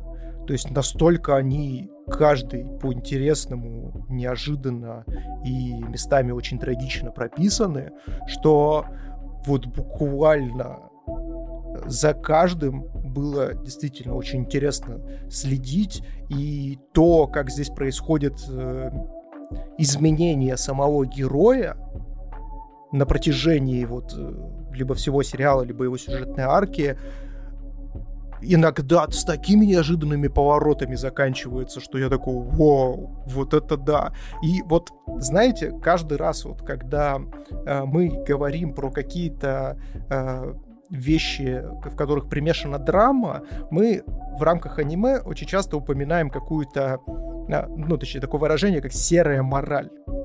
О том, что казалось бы, у нас тут, э, ну, серая мораль это что? Это о том, что вот у нас нету четкого злодея, если есть злодей, то, скорее всего, у этого злодея тоже есть какая-то подоплека, и он тоже такой весь неоднозначный, и можно встать как и на его сторону, так и на сторону э, наших, э, естественно, главных героев. Но вот для меня Бакурана стал главной ассоциацией в формате аниме вот этой фразы серая мораль, потому что здесь настолько все серо-моральное и неоднозначное, что аж голова местами кругом идет от того, насколько сложные приходится решения в моменте принимать вот этим детям. И то, насколько здесь очень глобально и круто выставляются ставки, не только для каждого героя в отдельности, но и для них вот как э, некоторой э, социальной общности в вакууме, потому что они сейчас объединены вот э, в конкретный момент времени э, единым делом, и они должны его как-то как на это реагировать, как-то это воспринимать. И я, конечно, дикий респект автору оригинала Махира Кита высказываю лишь по той причине, что ну, вот просто вот вдумайтесь, я вот, вот вам сейчас проговорю несколько моментов, которые просто банально выдерну из контекста, вам озвучу, и вы а, попробуйте в голове сложить, сколько факторов давит на главных героев. То есть, смотрите, они все молодые, как Паша правильно сказал, они только в начале своего жизненного пути. На них вываливают э, невероятный груз ответственности в лице того, что они должны пилотировать мехов и при этом отдавать свою жизнь за человечество. Это раз. Второй момент. Они, естественно, должны защитить своих родных и близких. Естественно, у каждого у них свои взаимоотношения, и не только со своими родными, но и с социумом в принципе. И этот социум по-разному с ними э, себя вел, и они реагировали тоже по-разному. Это два. Третий момент о том, что они находятся в закрытом, получается, э, вот этой своей за закрытой группе, в которой каждый по факту должен принять свою смерть. И второе, они видят, как э, ну, они каждый раз, когда происходит битва, они все вместе сидят и смотрят, как, грубо говоря, один из героев, которого выбрали пилотом, сейчас сам себя убивает. По факту. То есть вот настолько прям здесь все э, сгущено в рамках красок, что ты даже местами и светлого пятна не видишь. Да, потому что вот особенно первые моменты, то есть, ну, во-первых, ты узнаешь, для меня бы, наверное, было шоком, если бы я просто начал смотреть саму концепцию, потому что обычно даже, ну, в Евангелион ни хрена не жизнерадостный, но он не начинал вот с такого трендеца. Хотя, казалось бы, вот сложные соотношения, там, Синди и все прочее. А здесь ставка и земля, и жизнь.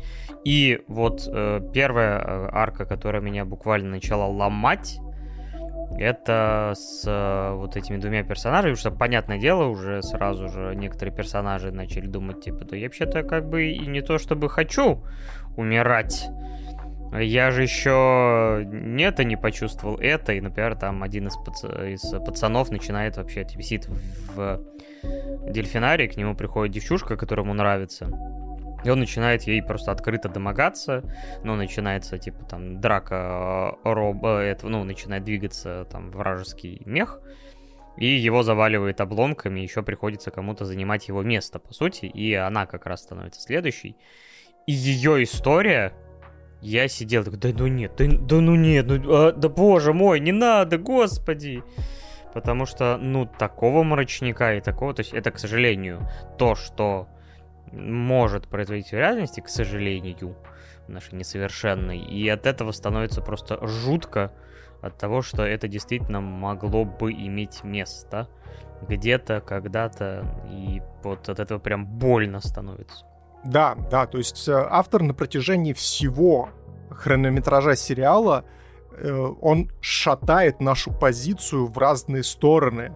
То есть э, здесь действительно происходит глобальный конфликт интересов, глобальный э, конфликт смыслов и ценностей.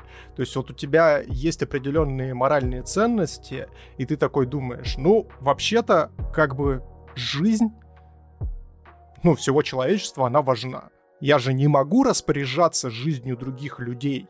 Кто я, собственно, такой? Я хочу, чтобы они жили, но при этом я понимаю о том, что я, как человек, тоже самодостаточная личность, у меня есть свои интересы, у меня есть свои определенные жизненные смыслы, посылы, стремления, мечты и так далее и тому подобное. И я их хочу реализовать. И автор потом начинает добавлять туда о том, что «А смотри, на самом-то деле человечество-то не такое уж хорошее. Они делают вот такие отвратительные вещи.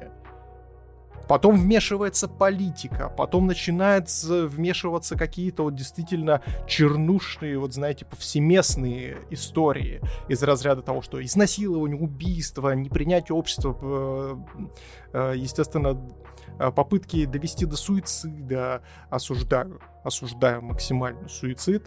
Ребят, жизнь одна и жизнь прекрасна. Какой бы она сукой ни была, всегда цените и уважайте свою жизнь. Вот. И, и вот таким образом каждый раз, то есть ты склоняешься то в одну точку зрения, то в другую. И это сделано настолько филигранно, настолько прям классно и настолько в моменте, что ты такой, вау, вообще просто я э, в этом плане, опять же, не перестаю удивляться данному тайтлу, потому что такой спектр эмоций, которые она может из тебя выжить вот буквально в рамках одной серии, я давненько не встречал подобного рода тайтлов. При этом там развивается сюжет, и э, больше и больше вы узнаете подробностей, что и как. И некоторые из них, э, типа, такой, чё? А? Ни хера себе. Некоторые из них я все-таки там, ну, по крайней мере, один из ключевых мне показался, что он достаточно логичен, и так оно, конечно, и было.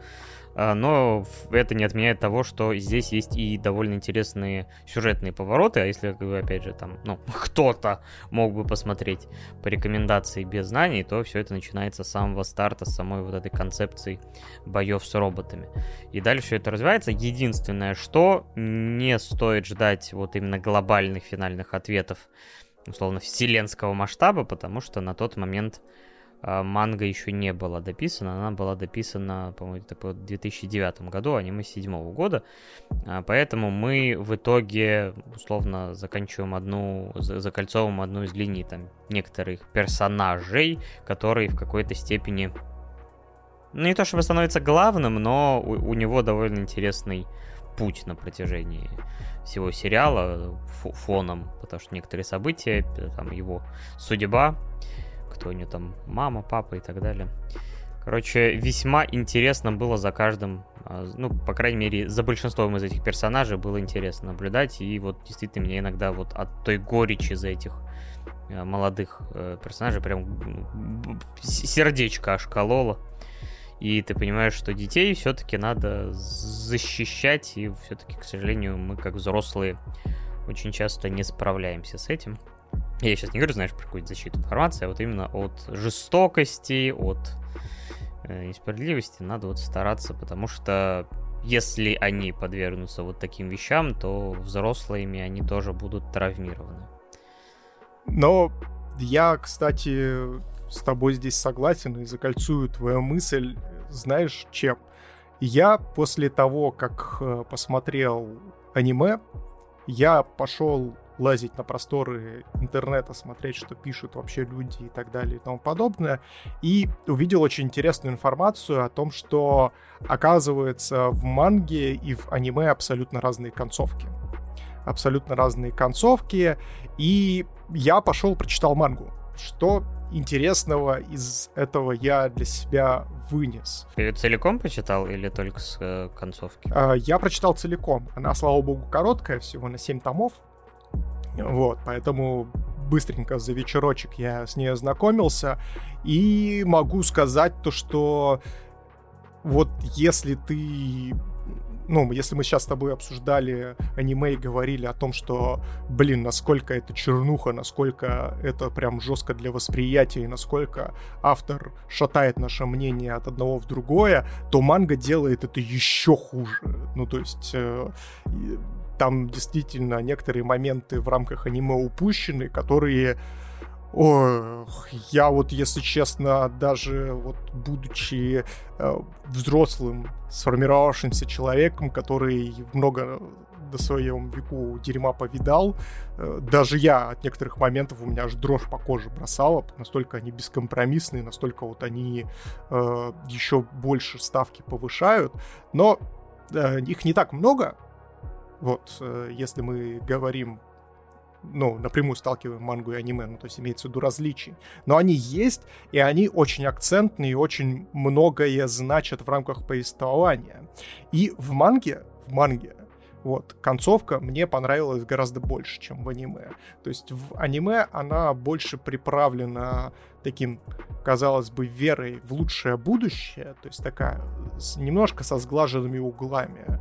А вот в манге она абсолютно бескомпромиссная. То есть э, если вы э, хотите посмотреть э, в, после нашего обсуждения Бакурана и думаете о том, что э, вас ждет легкое приключение, ну то есть не ждите. Здесь с самого начала нам ставят ставки, говорят, как будет, так оно в конце и происходит. В принципе, что в аниме, что в манге, но в манге это происходит еще более хитро выдумано, что ли. Э, вот так я скажу. И в конце манги есть очень классный пассаж, очень классный монолог одного из главных героев. Э, вот. Он говорит такую вещь о том, что э, мы думали, что стали взрослыми и можем делать все, что захотим. Но по правде говоря, мы все еще остались детьми под защитой родителей и общества. То есть это тоже очень интересный посыл, который классно коллерирует с тем, что э, то, что озвучил Паша, потому что не только нам нужно думать взрослым о том, как защитить детей, но и детям всегда нужно держать в голове о том, что каким бы ты взрослым себя в момент своего юношеского максимализма и взросления не считал, ты все еще остаешься ребенком, который не, зачастую не готов к тому дерьму, которое происходит э, в реальном мире. И даже если ты действительно столкнулся с какими-то житейскими и жизненными проблемами, и кажется то, что уже вот, казалось бы, я все это прохавал, и я вот теперь такой вот весь опытный, и, э, как это было принято говорить лет в 16, о том, что а, главное не возраст, главное опыт. Ну, то есть, когда там, типа, да, мне вот 23, послушай старших, да что мне вот эти старшие, я, типа, и сам на опыте, как бы. Но не забывайте одну простую вещь о том, что никак, ну, если мы говорим про ребенка, то этот опыт, он тоже же э, прошел через э, некий барьер в лице общества и родителей все-таки. Ну, я опять же не говорю за какие-то частные исключения, но по большей части так оно и есть. Поэтому не стремитесь, ребят, взрослеть. То есть э, это тоже такой момент, который, казалось бы, а, с одной стороны, может вас и хорошо продвинуть в рамках вашего психологического развития, но также и оказать очень сильный колоссальный вред для вас в будущем. Ну, давай тогда подытоживать. Единственное, я последнее скажу, что надеюсь, что вас не отпугнет внешний вид, потому что аниме э, действительно 2007 года, и если мы говорим про тот же самый даже некий магический индекс, который, если мне память не изменяет, тоже же каких-то таких годов, и индекс выглядит, ну, прямо хорошо. А Бакурана видно, что, ну, за счет... То есть он хоть и масштабный, но именно прорисовка персонажа, она такая немножко упрощенная, и некоторые движения, то есть видно, что они такие. Э, так что, надеюсь, не обращайте на это внимания. То есть все-таки тут больше про повествование, про персонажей, нежели про красивую картинку. Да, то есть здесь важно понимать то, что это по большей части разговорное аниме с какими-то минимальными вкраплениями экшена. И, как я сказал уже до этого, ребят, это драма. То есть это не мехи, бум-бум, пау-пау и так далее и тому подобное. Это настоящая психологическая драма. Если вы э, готовы к такого рода произведений, э, к такому роду произведению, то я от себя дико советую Bokurano и ставлю от себя десятку.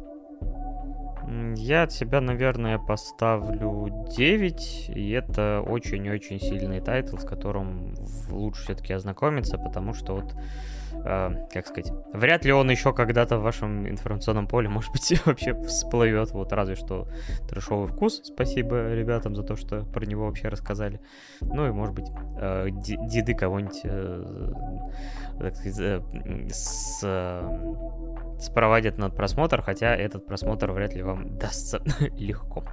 Тоже такая странная рекомендация. Да, безусловно, очень депрессивное произведение, которое э, неподготовленного человека может э, прям очень сильно подшатнуть. Но это, опять же, и приятный опыт с позиции того, что это расширяет ваш эмоциональный диапазон и расширяет ваш, опять же, э, ваше мироощущение, мировосприятие на, и вашу ответную реакцию на различные ситуации. Что в рамках, ну, то есть в жизни, конечно, с таким встречаться упаси бог каждого, как говорится, но вот... Никому не желаем. Да, никому не желаем абсолютно, но вот в рамках аниме посмотреть заочно свою реакцию на подобного рода темы, это очень интересно и бесплатно. Да, и понять, что в каждой семье творятся свои э, проблемы, с которыми все сталкиваются. Что в хороших, точнее, что в богатых, что в бедных.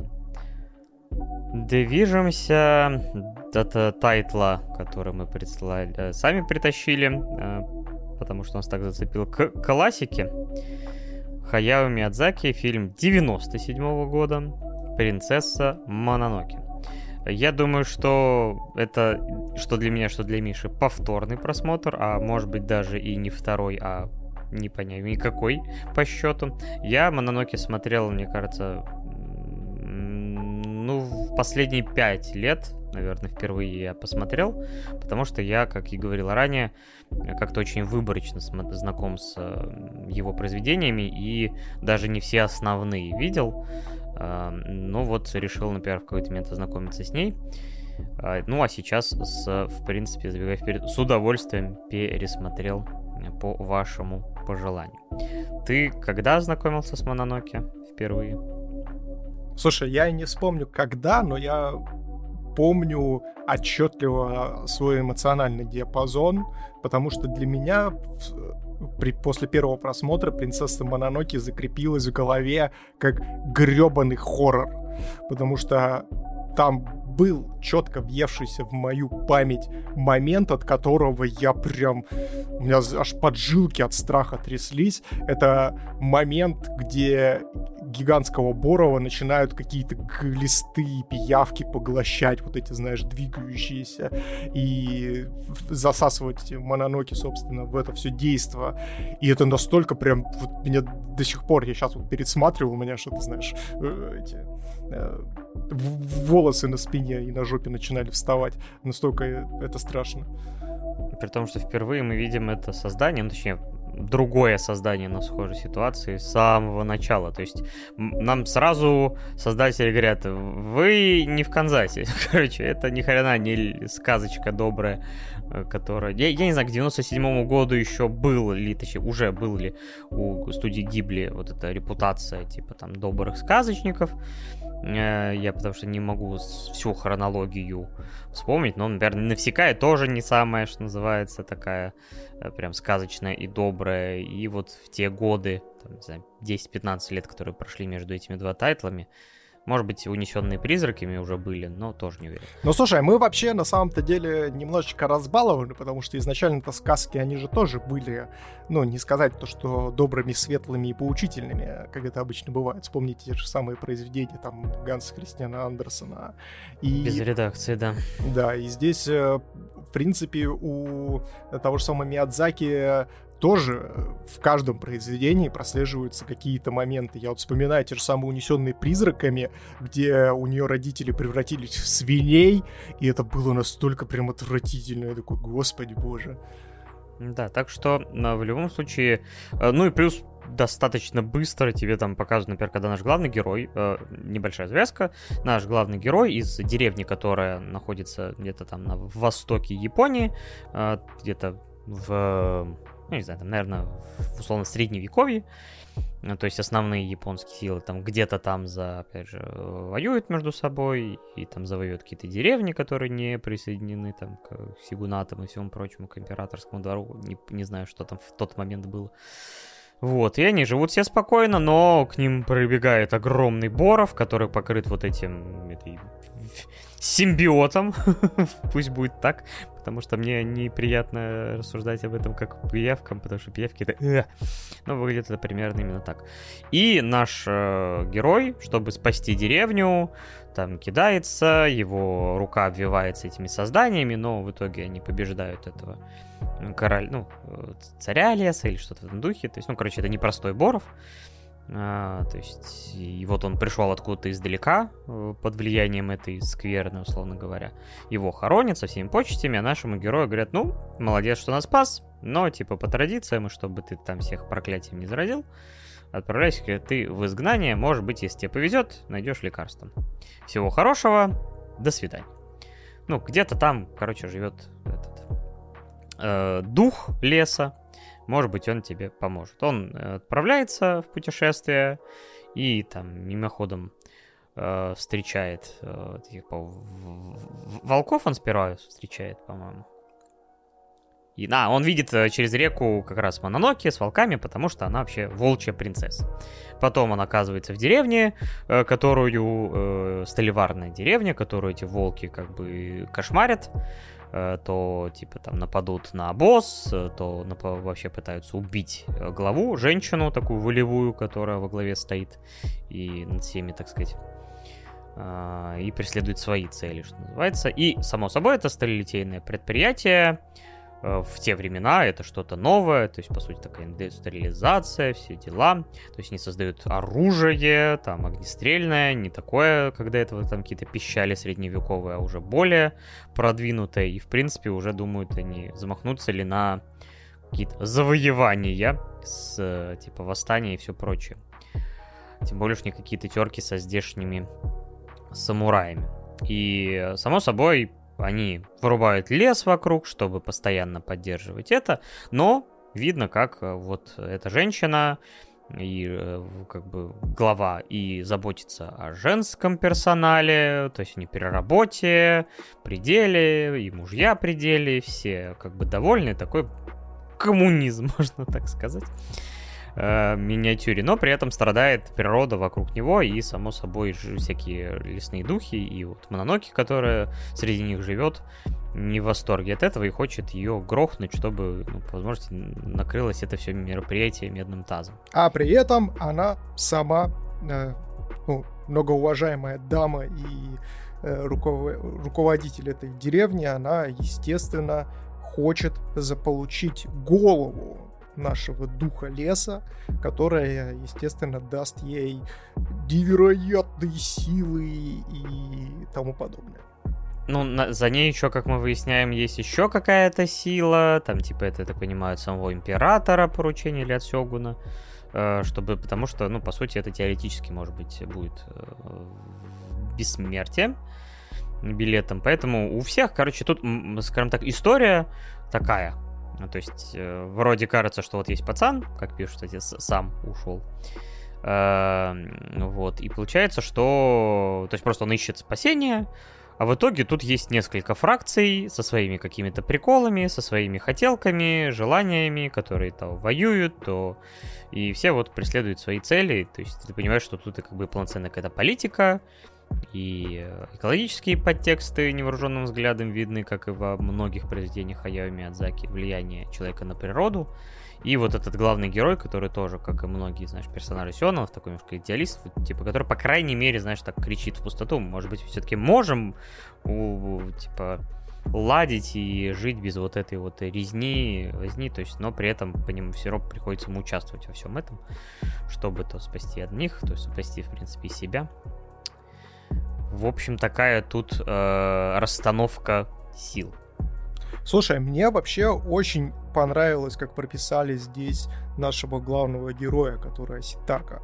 Потому что, несмотря на то, что он идеалист, как ты выразился, и что он, возможно, кому-то покажется типичным персонажем Сёнэна, э, с такими, знаешь, прям четко выраженными, чуть ли не радикальными э, видениями в лице э, того, что давайте жить дружно, такой местный кот Леопольд, но при этом, при этом он ведет себя очень и очень интересным способом. То есть он всегда держит свое слово, он всегда как бы как правильно сказать-то, не роняет своего достоинства. То есть вспомни э, тот момент, когда он э, забирает Мононоки и уходит. В него банально направляют пистолет, начинают в него стреляют, и он раненый идет дальше, не оказывая никакого, э, опять же, сопротивления, лишь по той причине, то, что люди в этой деревне,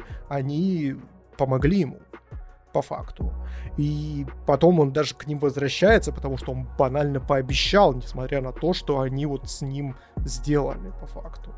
Ну да, то есть он такой человек слова, по сути, такой тоже принц вот этого своего народа, потому что он был сыном главы, скорее всего, воспитан и на вот этих идеалах, и как бы его, из него воспитывали будущего главу этой деревни, чтобы он был достойным гражданином и правителем. Поэтому он действительно держит слово, держится достойно и вызывает вот уважение как э, персонаж но он и человек дела, по большей части. То есть, если мы обычно, когда говорим про типичных сёрных персонажей, то мы там обычно все складывается в формат криков, воплей, недовольства, попыткой отговорить и так далее и тому подобное. Здесь э, Аситака приходит в деревню, пообщался с главой этой деревни, понял, что как бы, ну, дело пахнет писюнами, как бы договориться не получится. Он такой, Хорошо, я принял вашу позицию, я пошел решать свои дела.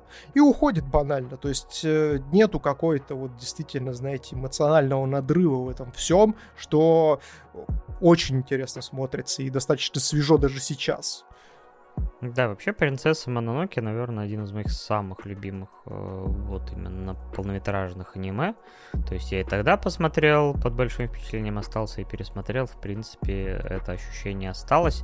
И если в первый раз мне, может быть, показалось, знаешь, типа, это э, история с природой немножко такой э, односторонний, то, в принципе, при повторном просмотре э, вот эта госпожа Эбоси и вся эта деревня как бы показано о том, что да, в этом нет, то есть не то чтобы Миядзаки прямо таки совсем против прогресса, против этого, то есть он, конечно, больше за баланс, но он все равно показывает, что вот это поселение, а, где вот все друг за друга, они вот на этом прогрессе, что, ну вот так, что называется, живут люди.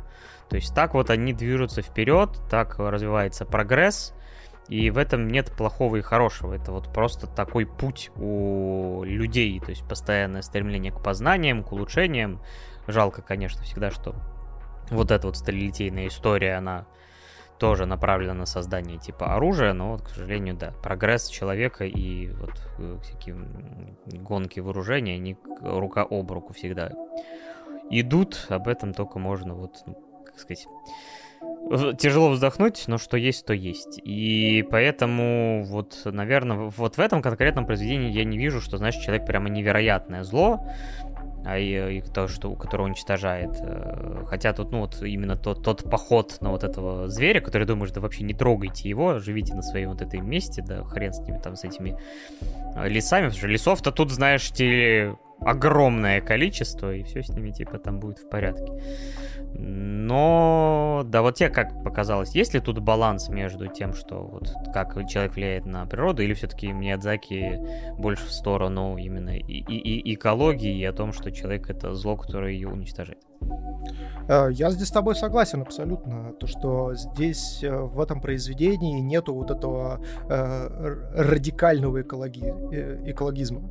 То есть обычно, когда мы сейчас, э, например, современные произведения смотрим на тему экологии, и очень часто в этом плане и те же самые э, представители эко-движений грешат о том, что они постоянно все выкручивают так, что радикально человек бескомпромиссное фатальное зло, и вы сейчас же должны остановить все свои заводы абсолютно, э, перестать вырубать леса, вот э, уйти жить в пещеры и так далее и тому подобное. Но это, опять же, я образно говорю, сейчас никого не пытаюсь оскорбить. Здесь важно э, это держать в голове во время моего спича. Ну, иногда такое ощущение действительно складывается. То есть условный э, Кэмерон и мои там любимые аватары все-таки примерно такое же, например, поддерживаются. То есть э, хорошие люди есть, э, типа, которые соглашаются жить среди этих племен, но в целом, типа, э, но там, опять же, да, когда-нибудь мы еще об этом поговорим, когда, когда третий фильм выйдет, еще вернемся. Вот. Это правда. И, кстати, аватар действительно в голову приходит, наверное, первый, когда говоришь про принцессу Мононоки, потому что что-то, вот знаешь, есть какое-то концептуальное у них э, схожесть. Э, да, не без этого. То есть человек, который как раз побывал в одном скажем так, в племени, в другом племени, посмотрел там этом, сравнил и понял, что ему, что называется, там ближе. И, ну, во многом его решение, конечно, связано с любовным интересом. Но это не отменяет его... Ну, вот у, у, у, Аси, у Асатаки, у Аситаки, скажем так, попроще. Он никого не предает, потому что он пришел абсолютно из третьего племени, поэтому он там не предатель, не этот. Его... Он просто делает, как ему нужно, как ему хочется, как ему велит сердце и внутренний компас. Да. Ну и если говорить, опять же, про принцессу Мононоки, то э, я здесь как раз-таки и увидел вот этот посыл не радикальный о том, что, ребят, вы, конечно, развиваетесь, вы занимаетесь там вырубкой лесов и так далее и тому подобное, но в основном остатке природе на вас похер. И в конечном итоге природа один хер возьмет свое. То есть, когда вот тому же самому там духу леса надоело на то, что на его жизнь покушаются, он просто взял, бля, и все обратно вернул, как было. И хорошо, что здесь это еще, знаешь, какими-то минимальными потерями было показано. Ну, то есть не так, что произошел глобальный фатальный коллапс. Ну, поучительно так про проучил, что называется. Типа, если что, ребята, вот такая фигня. Ну и плюс вот это... Да, намекнул такой, знаешь, о том, что типа, ребят, если я захочу, вот банально просто вот возьму, вас всех утоплю к херам собачьим, вот здесь будут леса, вот здесь на месте вашего города будет озеро, в котором будут купаться свинки, вот. И все будет окей. А то, что вы там что-то делаете, там какие-то вот эти вот там свои котлы, не котлы, индустриальный прогресс и так далее и тому подобное, типа, вообще пофигу. Ну, типа, все абсолютно уйдет в тартарары, и, ну, то есть, и это на самом-то деле, ну, я не скажу то, что я прям конкретно склоняюсь к подобному суждению, но отчасти это действительно так, потому что, ну, природа — это такой глобальный фактор, который вот действительно переболит нас всех и не заметит. Ну да.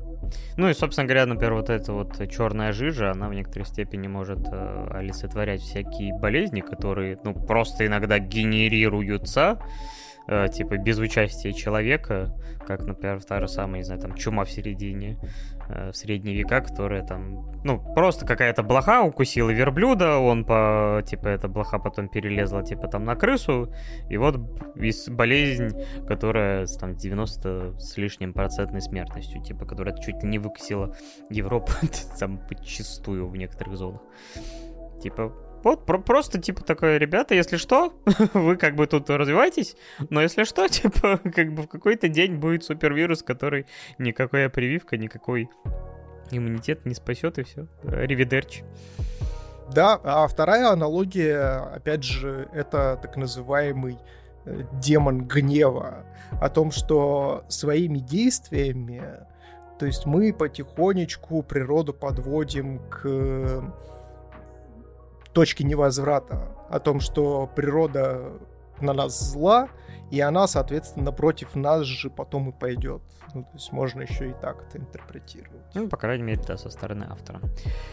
Uh, ну и плюс, uh, наверное, опять же, немножко подытоживая, это в любом случае красивейшее, да нельзя произведение с шикарнейшей музыкой. Я вчера был на концерте аниме uh, и Game Symphony, как раз там был кусочек из Мононоки и некоторых других произведений. И вот, конечно, я утонул в мурашках. Там была очень... И, и, вокалистка из Японии с очень крутым таким буквально оперным вокалом, которая как раз исполняла вот эту трек из Мононоки, и ты сидишь такой прям, ух, красота. Так что даже если отбросить все вот эти подтексты и все прочее, это просто как минимум невероятно красивое аниме. И, в принципе, все равно, как бы вы ни относились к аниме, мне кажется, что вот э, Хаяо Миядзаки можно по-разному к ней относиться, к его произведениям, к личности, но некоторые из его э, фильмов это такой мировой фонд культуры, э, который, ну, чуть ли не обязательный к ознакомлению, если вы просто хотите быть, ну, так сказать, э, образованным. То есть это, по, по, по сути, настолько они местами хороши визуально, а иногда и повествовательно тоже.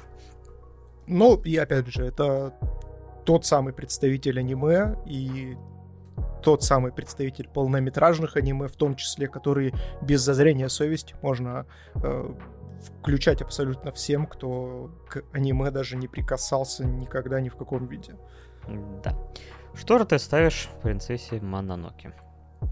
Ну, тут э, вообще без каких-либо но э, абсолютный шедевр во всех планах, как и в музыкальном, так и в визуальном, так и в повествовательном. То есть, э, да, может быть, современному зрителю искушенному это покажется немножко скучно и уже приевшись, но, опять же, важно помнить, что это аниме лохматого года, 97-го, и это база. Это знать надо, и смотреть это тоже необходимо, ребят, особенно если вы любитель и ценитель э, японской анимации в том числе.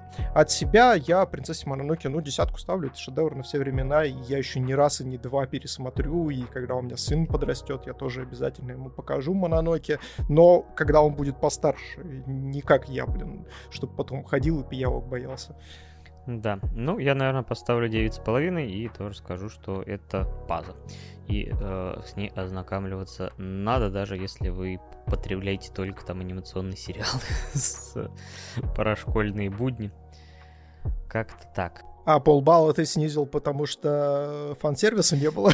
Да нет, просто, ну как сказать, что-то иногда бывает такое, что-то, какая-то у меня была, по-моему, такой бзик то, то ли там, то ли тут, но я уже что-то сейчас не могу сказать. Ну, и девять с половиной тоже высочайшее. Ну, то есть иногда это, знаешь, это вопрос эмоционального отклика. То есть, типа, не было какого-то прям вот какого всеобъемлющего катарсиса. Слушай, а мне иногда кажется, знаешь, что Э, со старыми произведениями, вот такие, как, например, мы обсуждали Акеру, обсуждали вот сейчас Мононоки, возможно, э, когда-то обсудим еще там унесенную призраками и так далее и тому подобное. Мне кажется, что э, это прям, знаешь, какое-то проклятие э, вот э, такого формата произведений, именно которые старые, которые культовые, которые все, естественно, обсуждают, э, так сказать, облизывают со всех сторон. И в какой-то момент, знаешь, ты уже немножко отста- устаешь от этого вот фона, который тебе навязывают социум извне, и из-за этого у тебя просто, ну, немножечко э, э, притухают краски, и ты уже, знаешь, такой смотришь с каким-то скепсисом, либо еще с чем-то. Э, да, иногда сложно такие произведения в отрыве от этого фона оценивать, но вот э, сюда и получаются такие моментики. Э, значит, title, который мы сегодня расскажем, для меня обладает определенным бэкграундом, в том смысле, что эти охренеть у него, конечно, типа участников на MyAnimeList сейчас бросил глаза аж целый миллион шестьсот восемьдесят шесть тысяч, то есть он по популярности аж 48 а, но это так. И у этого тайтла... Так это получается не парад, а хит-парад смерти. Да, да, у него определенный, конечно, культовый статус имеется, насколько я знаю. Но перед тем, как вышел этот сериал в 2013 году, эм, так, значит, Тачикава Юсуру, человек, который там занимался сценариями, режиссурой, там, раскадровками и всем прочим, и у которого за плечами есть такие там title ы и участия, как в Sword Art Online, э, Атака Титанов, Врата Штейна, Моб Психо 100, Блич, Kill la Kill и так далее и тому подобное, он, насколько я понимаю, сделал оригинальный концепт для студии Madhouse, э, который превратился в, в односерийную историю, которая называется «Смертельный бильярд», которая, ну, по сути, пилот сериала. То есть никакого первоисточника в виде манги у этого проекта нет. Насколько я помню, у Madhouse вообще это стандартная практика о том, что они иногда спрашивают у креаторов, э, запрашивают какие-то интересные идеи, либо же интересные концепции для оригинальных именно сериалов, потом собирают это все в кучу и совместно потом выбирают и что-то развивают э, в отдельный сериал. Хотя это довольно рискованно, потому что все-таки всегда гораздо проще, когда у тебя есть оригинальный проект, э, точнее, наоборот, продукт основанный основаны на какой-то манге, ранобе, играм, фильмам и так далее и тому подобное. А, потому что так всегда гораздо проще. Ну, На то они и Мэтхаус. Безумный дом. Да, хотя я посмотрел, сейчас что-то у них не так много анимешек, в принципе, выходит. В этом, например, последнем сезоне всего только Ямада Кун и Любовь 999 уровня. Хотя, как мы уже ранее выяснили, Мэтхаус нас кормит с ложечки. Некоторые подкасты в выпуске основного, выпуска, основного подкаста полностью состояли вообще из анимации Мэтхауса и полнометражной, и сериальной. Э, но желаем им удачи не терять, потому что они, конечно, тоже культовая аниме-студия. Вот, и спустя два года после релиза э, той короткометражки, назовем ее так, которую я посмотрел на первом своем, по сути, аниме-стриме. Э, мы тогда смотрели как раз форму голоса и э, смертельный бильярд. И спустя два года вышел вот этот э, сериал уже полноценный на 12 эпизодов. И спустя три с небольшим года я наконец-то его посмотрел, и вот этот круг замкнулся наконец-то. Э, смотрел ли ты до этого этот title или это твое первое знакомство? А, я смотрел «Парад смерти» в Ангоинге в 2015 году, как раз когда он выходил, потому что э, как только вышло первые две серии, какая-то невероя... какое-то невероятное цунами хайпа вокруг данного тайтла э, образовалось и захлестнуло меня с головой, так сказать. Поэтому я смотрел, да, в момент выхода «Парад смерти». То есть ты был свидетелем хайпа. Да, да, я был свидетелем и даже могу забежать немножечко вперед и сказать, что я был и участником этого хайпа отчасти, потому что э, после первого просмотра я, конечно, э, парад смерти занес себе списочек одного из любимых аниме. Да, интересненько. И концепция здесь следующая. После смерти два героя, которые умерли, ну, по крайней мере, как насколько я помню, первоначально было, умерли примерно в одно и то же время, да, в один и тот же момент, э, не обязательно знакомые, э, попадают в загробный мир, который выглядит как бар. Как бар из Devil May Cry. Да, или с Bayonetta, например. Да, то есть э, встречают их разные бармены, в нашем случае наш главный герой Децем, или Деким, такой парнишка, у которого челка на один глаз, э, такой либо, либо платиновый блондин, либо, можно даже сказать, седой. Хотя с такой, с, такой работой как тут не посидеешь. А, и он должен их рассудить. А в чем представляется суд? А он говорит им, что кто-то из вас, ну, уже постфактум, кто-то из вас попадет в ад, кто-то из вас попадет в рай, но сперва вы должны сыграть в э, игру на жизнь э, ставкой которой он обозначает, что если вы не согласитесь, вот сзади там показывает какие-то там всякие трупаки в страшных позах, э, и они соглашаются сыграть, то есть рандомайзером выбирается игра, и начинается э, шоу. Я здесь единственное тебя немножко поправлю, здесь не совсем ад и рай. Ну, он ему говорит именно концепция... так в конце да, концепция здесь заключается, основана она по большей части на буддизме, то есть кто-то отправляется в небытие, а кто-то, собственно, возвращается, перерождаясь. Да. Но они изначально им говорят именно такую концепцию о том, что типа либо ад, либо рад, то что, ну, они говорят, это более универсальное. Либо ад, либо рад. Хорошо. Я рад. Да, и э, его в какой-то момент... Э, а, ну и в процессе игры он может, э, чтобы лучше... То есть, во-первых, сначала им присылается воспоминания, некоторые, такая выжимка, чтобы примерно осознать, что и как.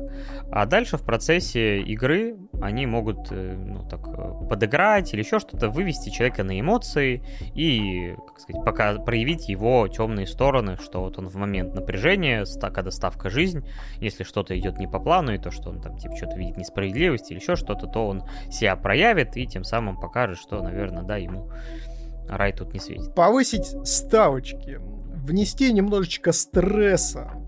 И к нему в какой-то момент попадает на работу э, Кураками э, Она. Хотя, честно говоря, почему-то мне казалось, что как-то покороче звали. Э, Какое-то, может быть, и было сокращение, ну да ладно.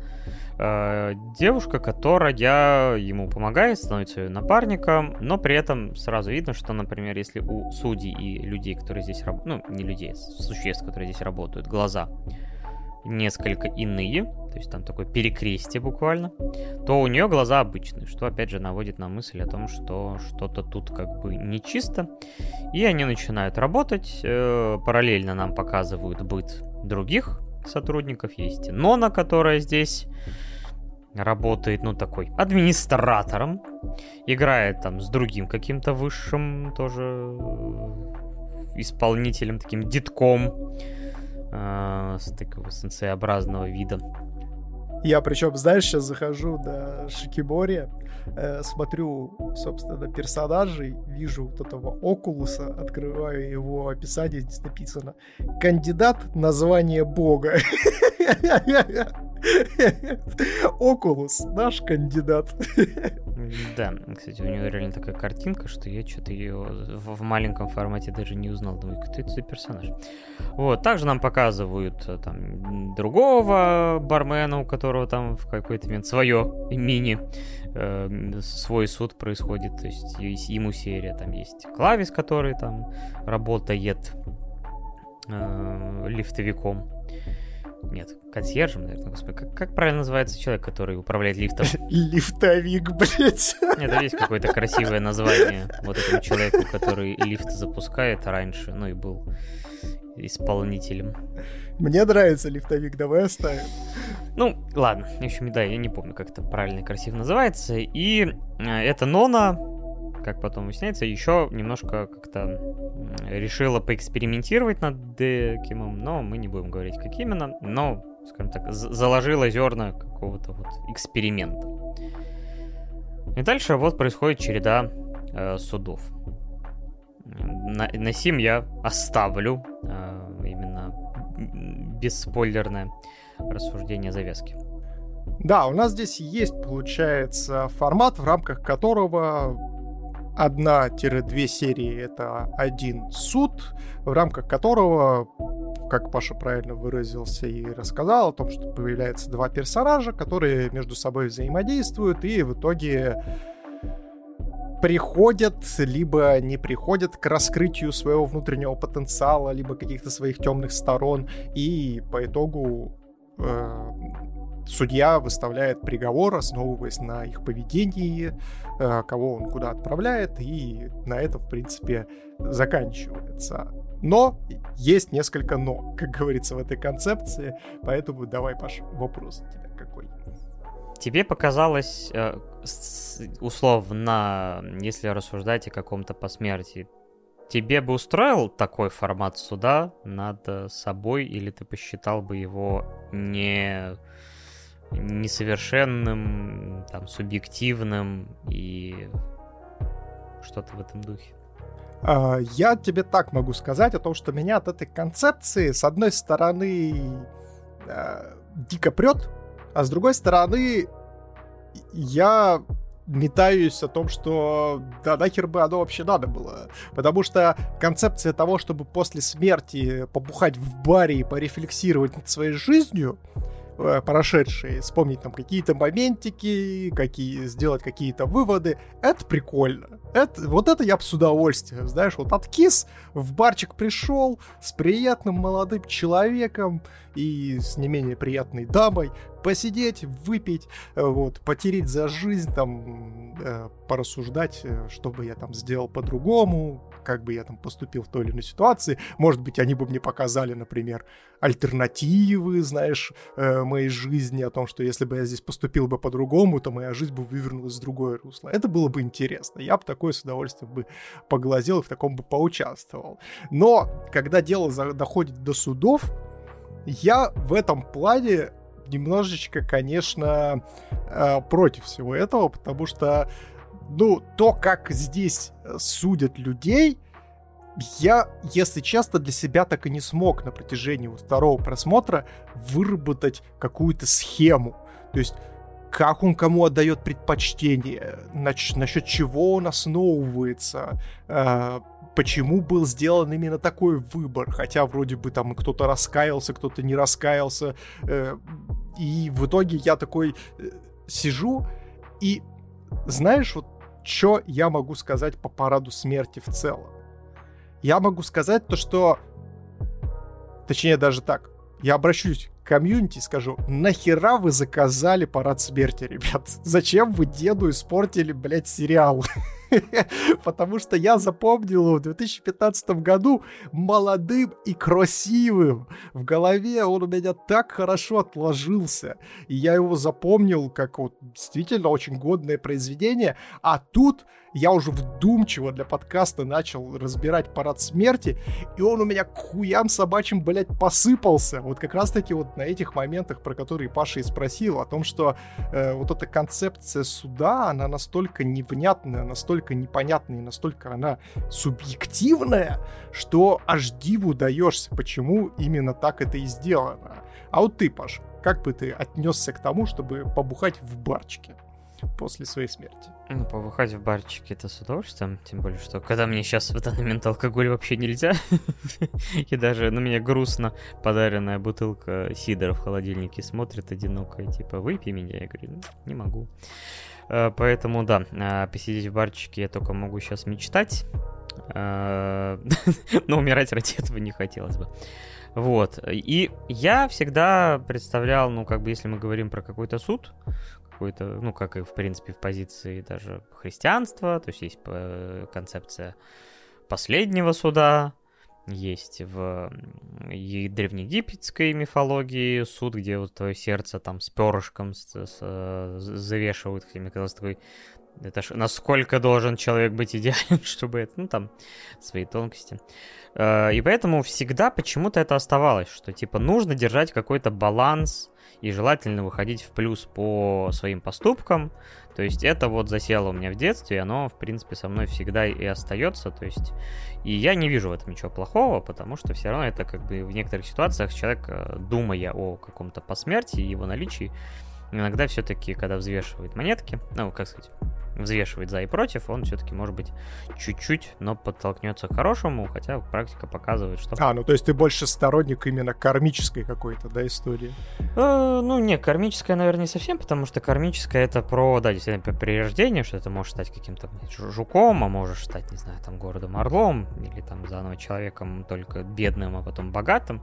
Не, я больше про то, что, типа, зарабатывать поинты в положительную карту. Ну, в какой-то степени, да. То есть я вот э, понял, что в детстве какие-то вот эти идеи, которые заложены были и религией, и православием, там вот эти мифологии, которые я интересовался и читал, оно как-то во мне осталось, и, честно скажу, иногда, наверное, какие-то решения я так или иначе мог принять в ту или иную сторону, то есть эгоистичное или там более альтруистическое именно с этой позиции.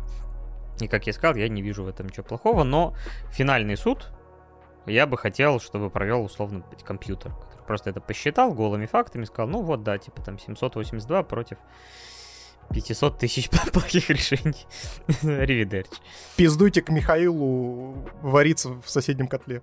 Вот, и получается, что м, вот эта концепция мне понятна была с судом и с экстремальным каким-то, но я уже ловился на то, что это ни хрена не совершенно, и э, даже и здесь эм, как бы Инона, которая пытается эту систему немножко расшатать, э, она пытается внести несколько... То есть, но она при этом пытается это в другую сторону, потому что она... Э, Деким, он довольно холоден, и вот он имеет воспоминания частично, э, а то, что тоже не, как бы, не отражает до конца человека, потому что все равно, как бы, в моем представлении, человек это все, весь свой путь от и до, а, а не какие-то там выжимка воспоминаний за последнее там время. И вот этот экстремальный момент, то, что мы обсуждали это на стриме, что можно это выкрутить и так, и эдак.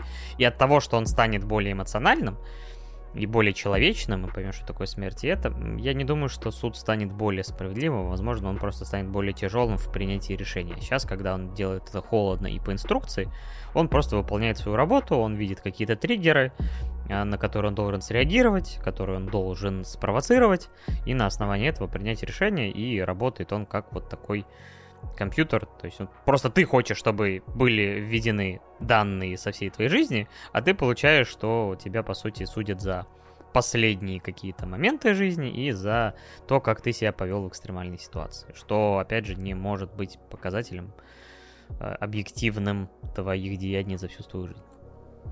Не, но здесь, видишь, здесь Нона, она по большей части хочет наделить тех же самых судей эмоциями не для того, чтобы они замешивали эмоции в свое решение, а для того, чтобы у них начала отрабатывать эмпатия. Эмпатия к конкретной ситуации, о том, что э, вот, например, там был один из судов, э, где э, были два игровых автомата, и один парень Хикан, который э, выпрыгнул из окна, и девушка, которая, которая не повезло на своем жизненном пути, она встречала зачастую там каких-то сомнительных персонажей в своей жизни и э, обзавелась огромной семьей, на которой забивала хер. Там были, по-моему... А, да, это... Ну, это... Э, ты просто назвал это игровые автоматы, я сразу почему-то представил какой-нибудь однорукий бандит, э, потом понял, что ты про файтинг именно, почему-то мне это немножко запутало. Да, да, да, они играли там в файтинг. И э, в моменте вынесения приговора, то есть вот он здесь как раз-таки не отыграл эмпатии по отношению к женскому персонажу, и поэтому вынес вот такой вердикт. То есть, в принципе, в рамках концепции Нона делает, ну, достаточно правильную и интересную вещь с позиции того, чтобы подселить эмпатию, чтобы э, ну, то есть голые факты, они не всегда отражают намерений и действий. Ну, то есть, знаешь, как у любого преступления, у него же есть э, мотив, и мотив может быть как э, первичный, так и вторичный, то есть как, как явный, так и скрытый мотив. Вот. И для того, чтобы это считывать, тоже нужно обладать некоторого рода эмпатией. Вот.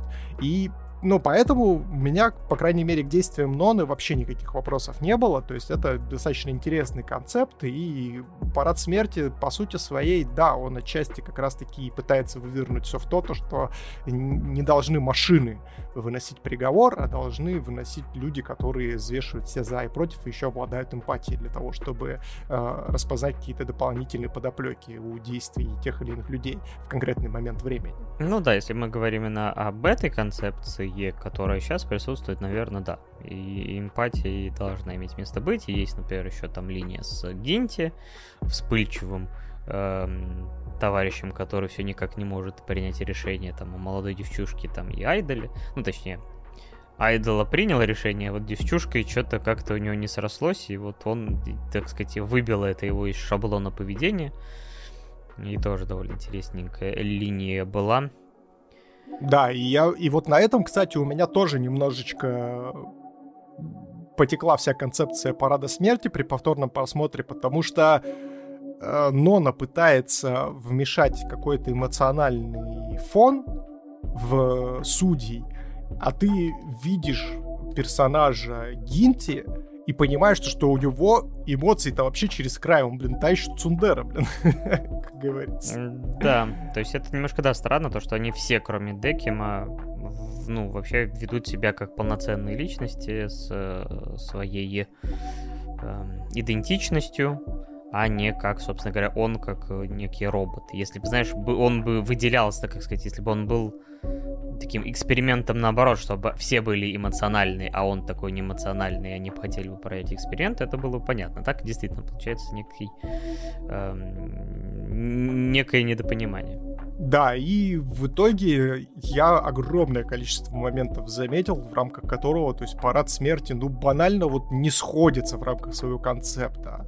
То есть э, я здесь сейчас поясню. То есть вот первые две истории, первая про вот этот смертельный дартс, второе про боулинг, они в отрыве очень интересные, очень классно рассказаны, очень интересную мораль в себе эм, содержат и проецируют. А вот все остальное, что происходит в сериале, ну, настолько прям местами нелогичной бредятиной какой-то отдает, что я такой... А я точно тот сериал смотрю. мне кажется, то, что мне как-то вот при первом просмотре было гораздо лучше, когда я какими-то вопросами не задавался.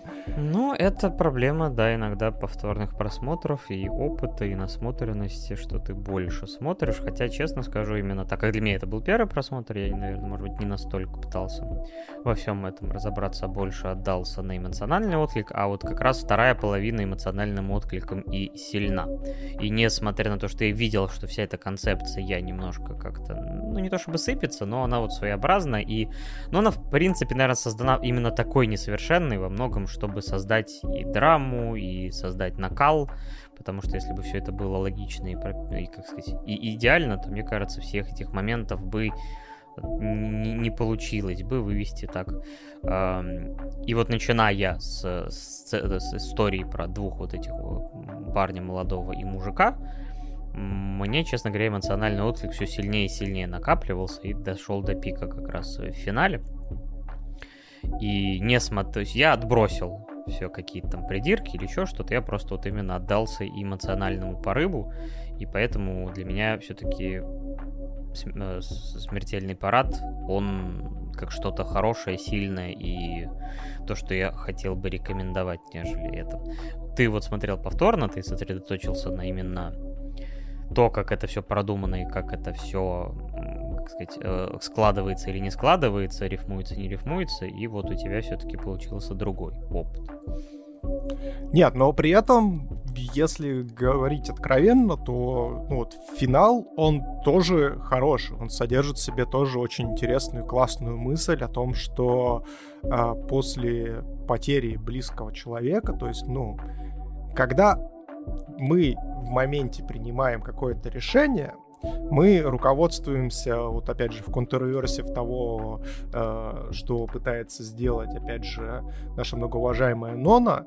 То есть люди в жизни начинают делать э, какие-то действия, руководясь по большей части эмоциями, и эти эмоции, то есть особенно когда мы говорим про действительно сложный какой-то э, путь или какую-то ситуацию, которая произошла у вас, имеется в виду негативные, негативного окраса, они, естественно, разгоняют твои мысли в одну конкретно сторону. И в этот момент, так как это эмоции, они не поддаются по большей части регуляции, а сильные эмоции, они еще не поддаются контролю, то ты подстраиваешь свою позицию, и все, что происходит вокруг, как раз вот под этот негатив.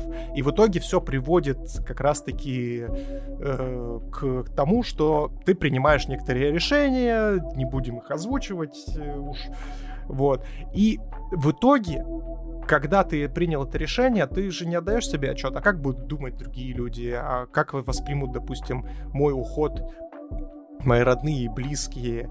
И в рамках вот концепта и вопроса, который ты в самом начале задал о том, что а, хотел бы ли ты попасть конкретно вот в этот барчик и посидеть, по э, смотреть, пообщаться, может быть, там поиграть в какую-нибудь игру, что-то осознать и так далее и тому подобное, очень классно ложится, потому что действительно у людей иногда не хватает банально э, не то чтобы контроля, а даже ну, банального, банальной рефлексии в голове, чтобы остановиться в моменте э, и посмотреть на ситуацию с другой стороны. И очень классно, что парад смерти это все озвучивает, это все показывает. И, конечно же, в конце, когда вот наша многоуважаемая главная героиня видит последствия своих решений и э, осознает, что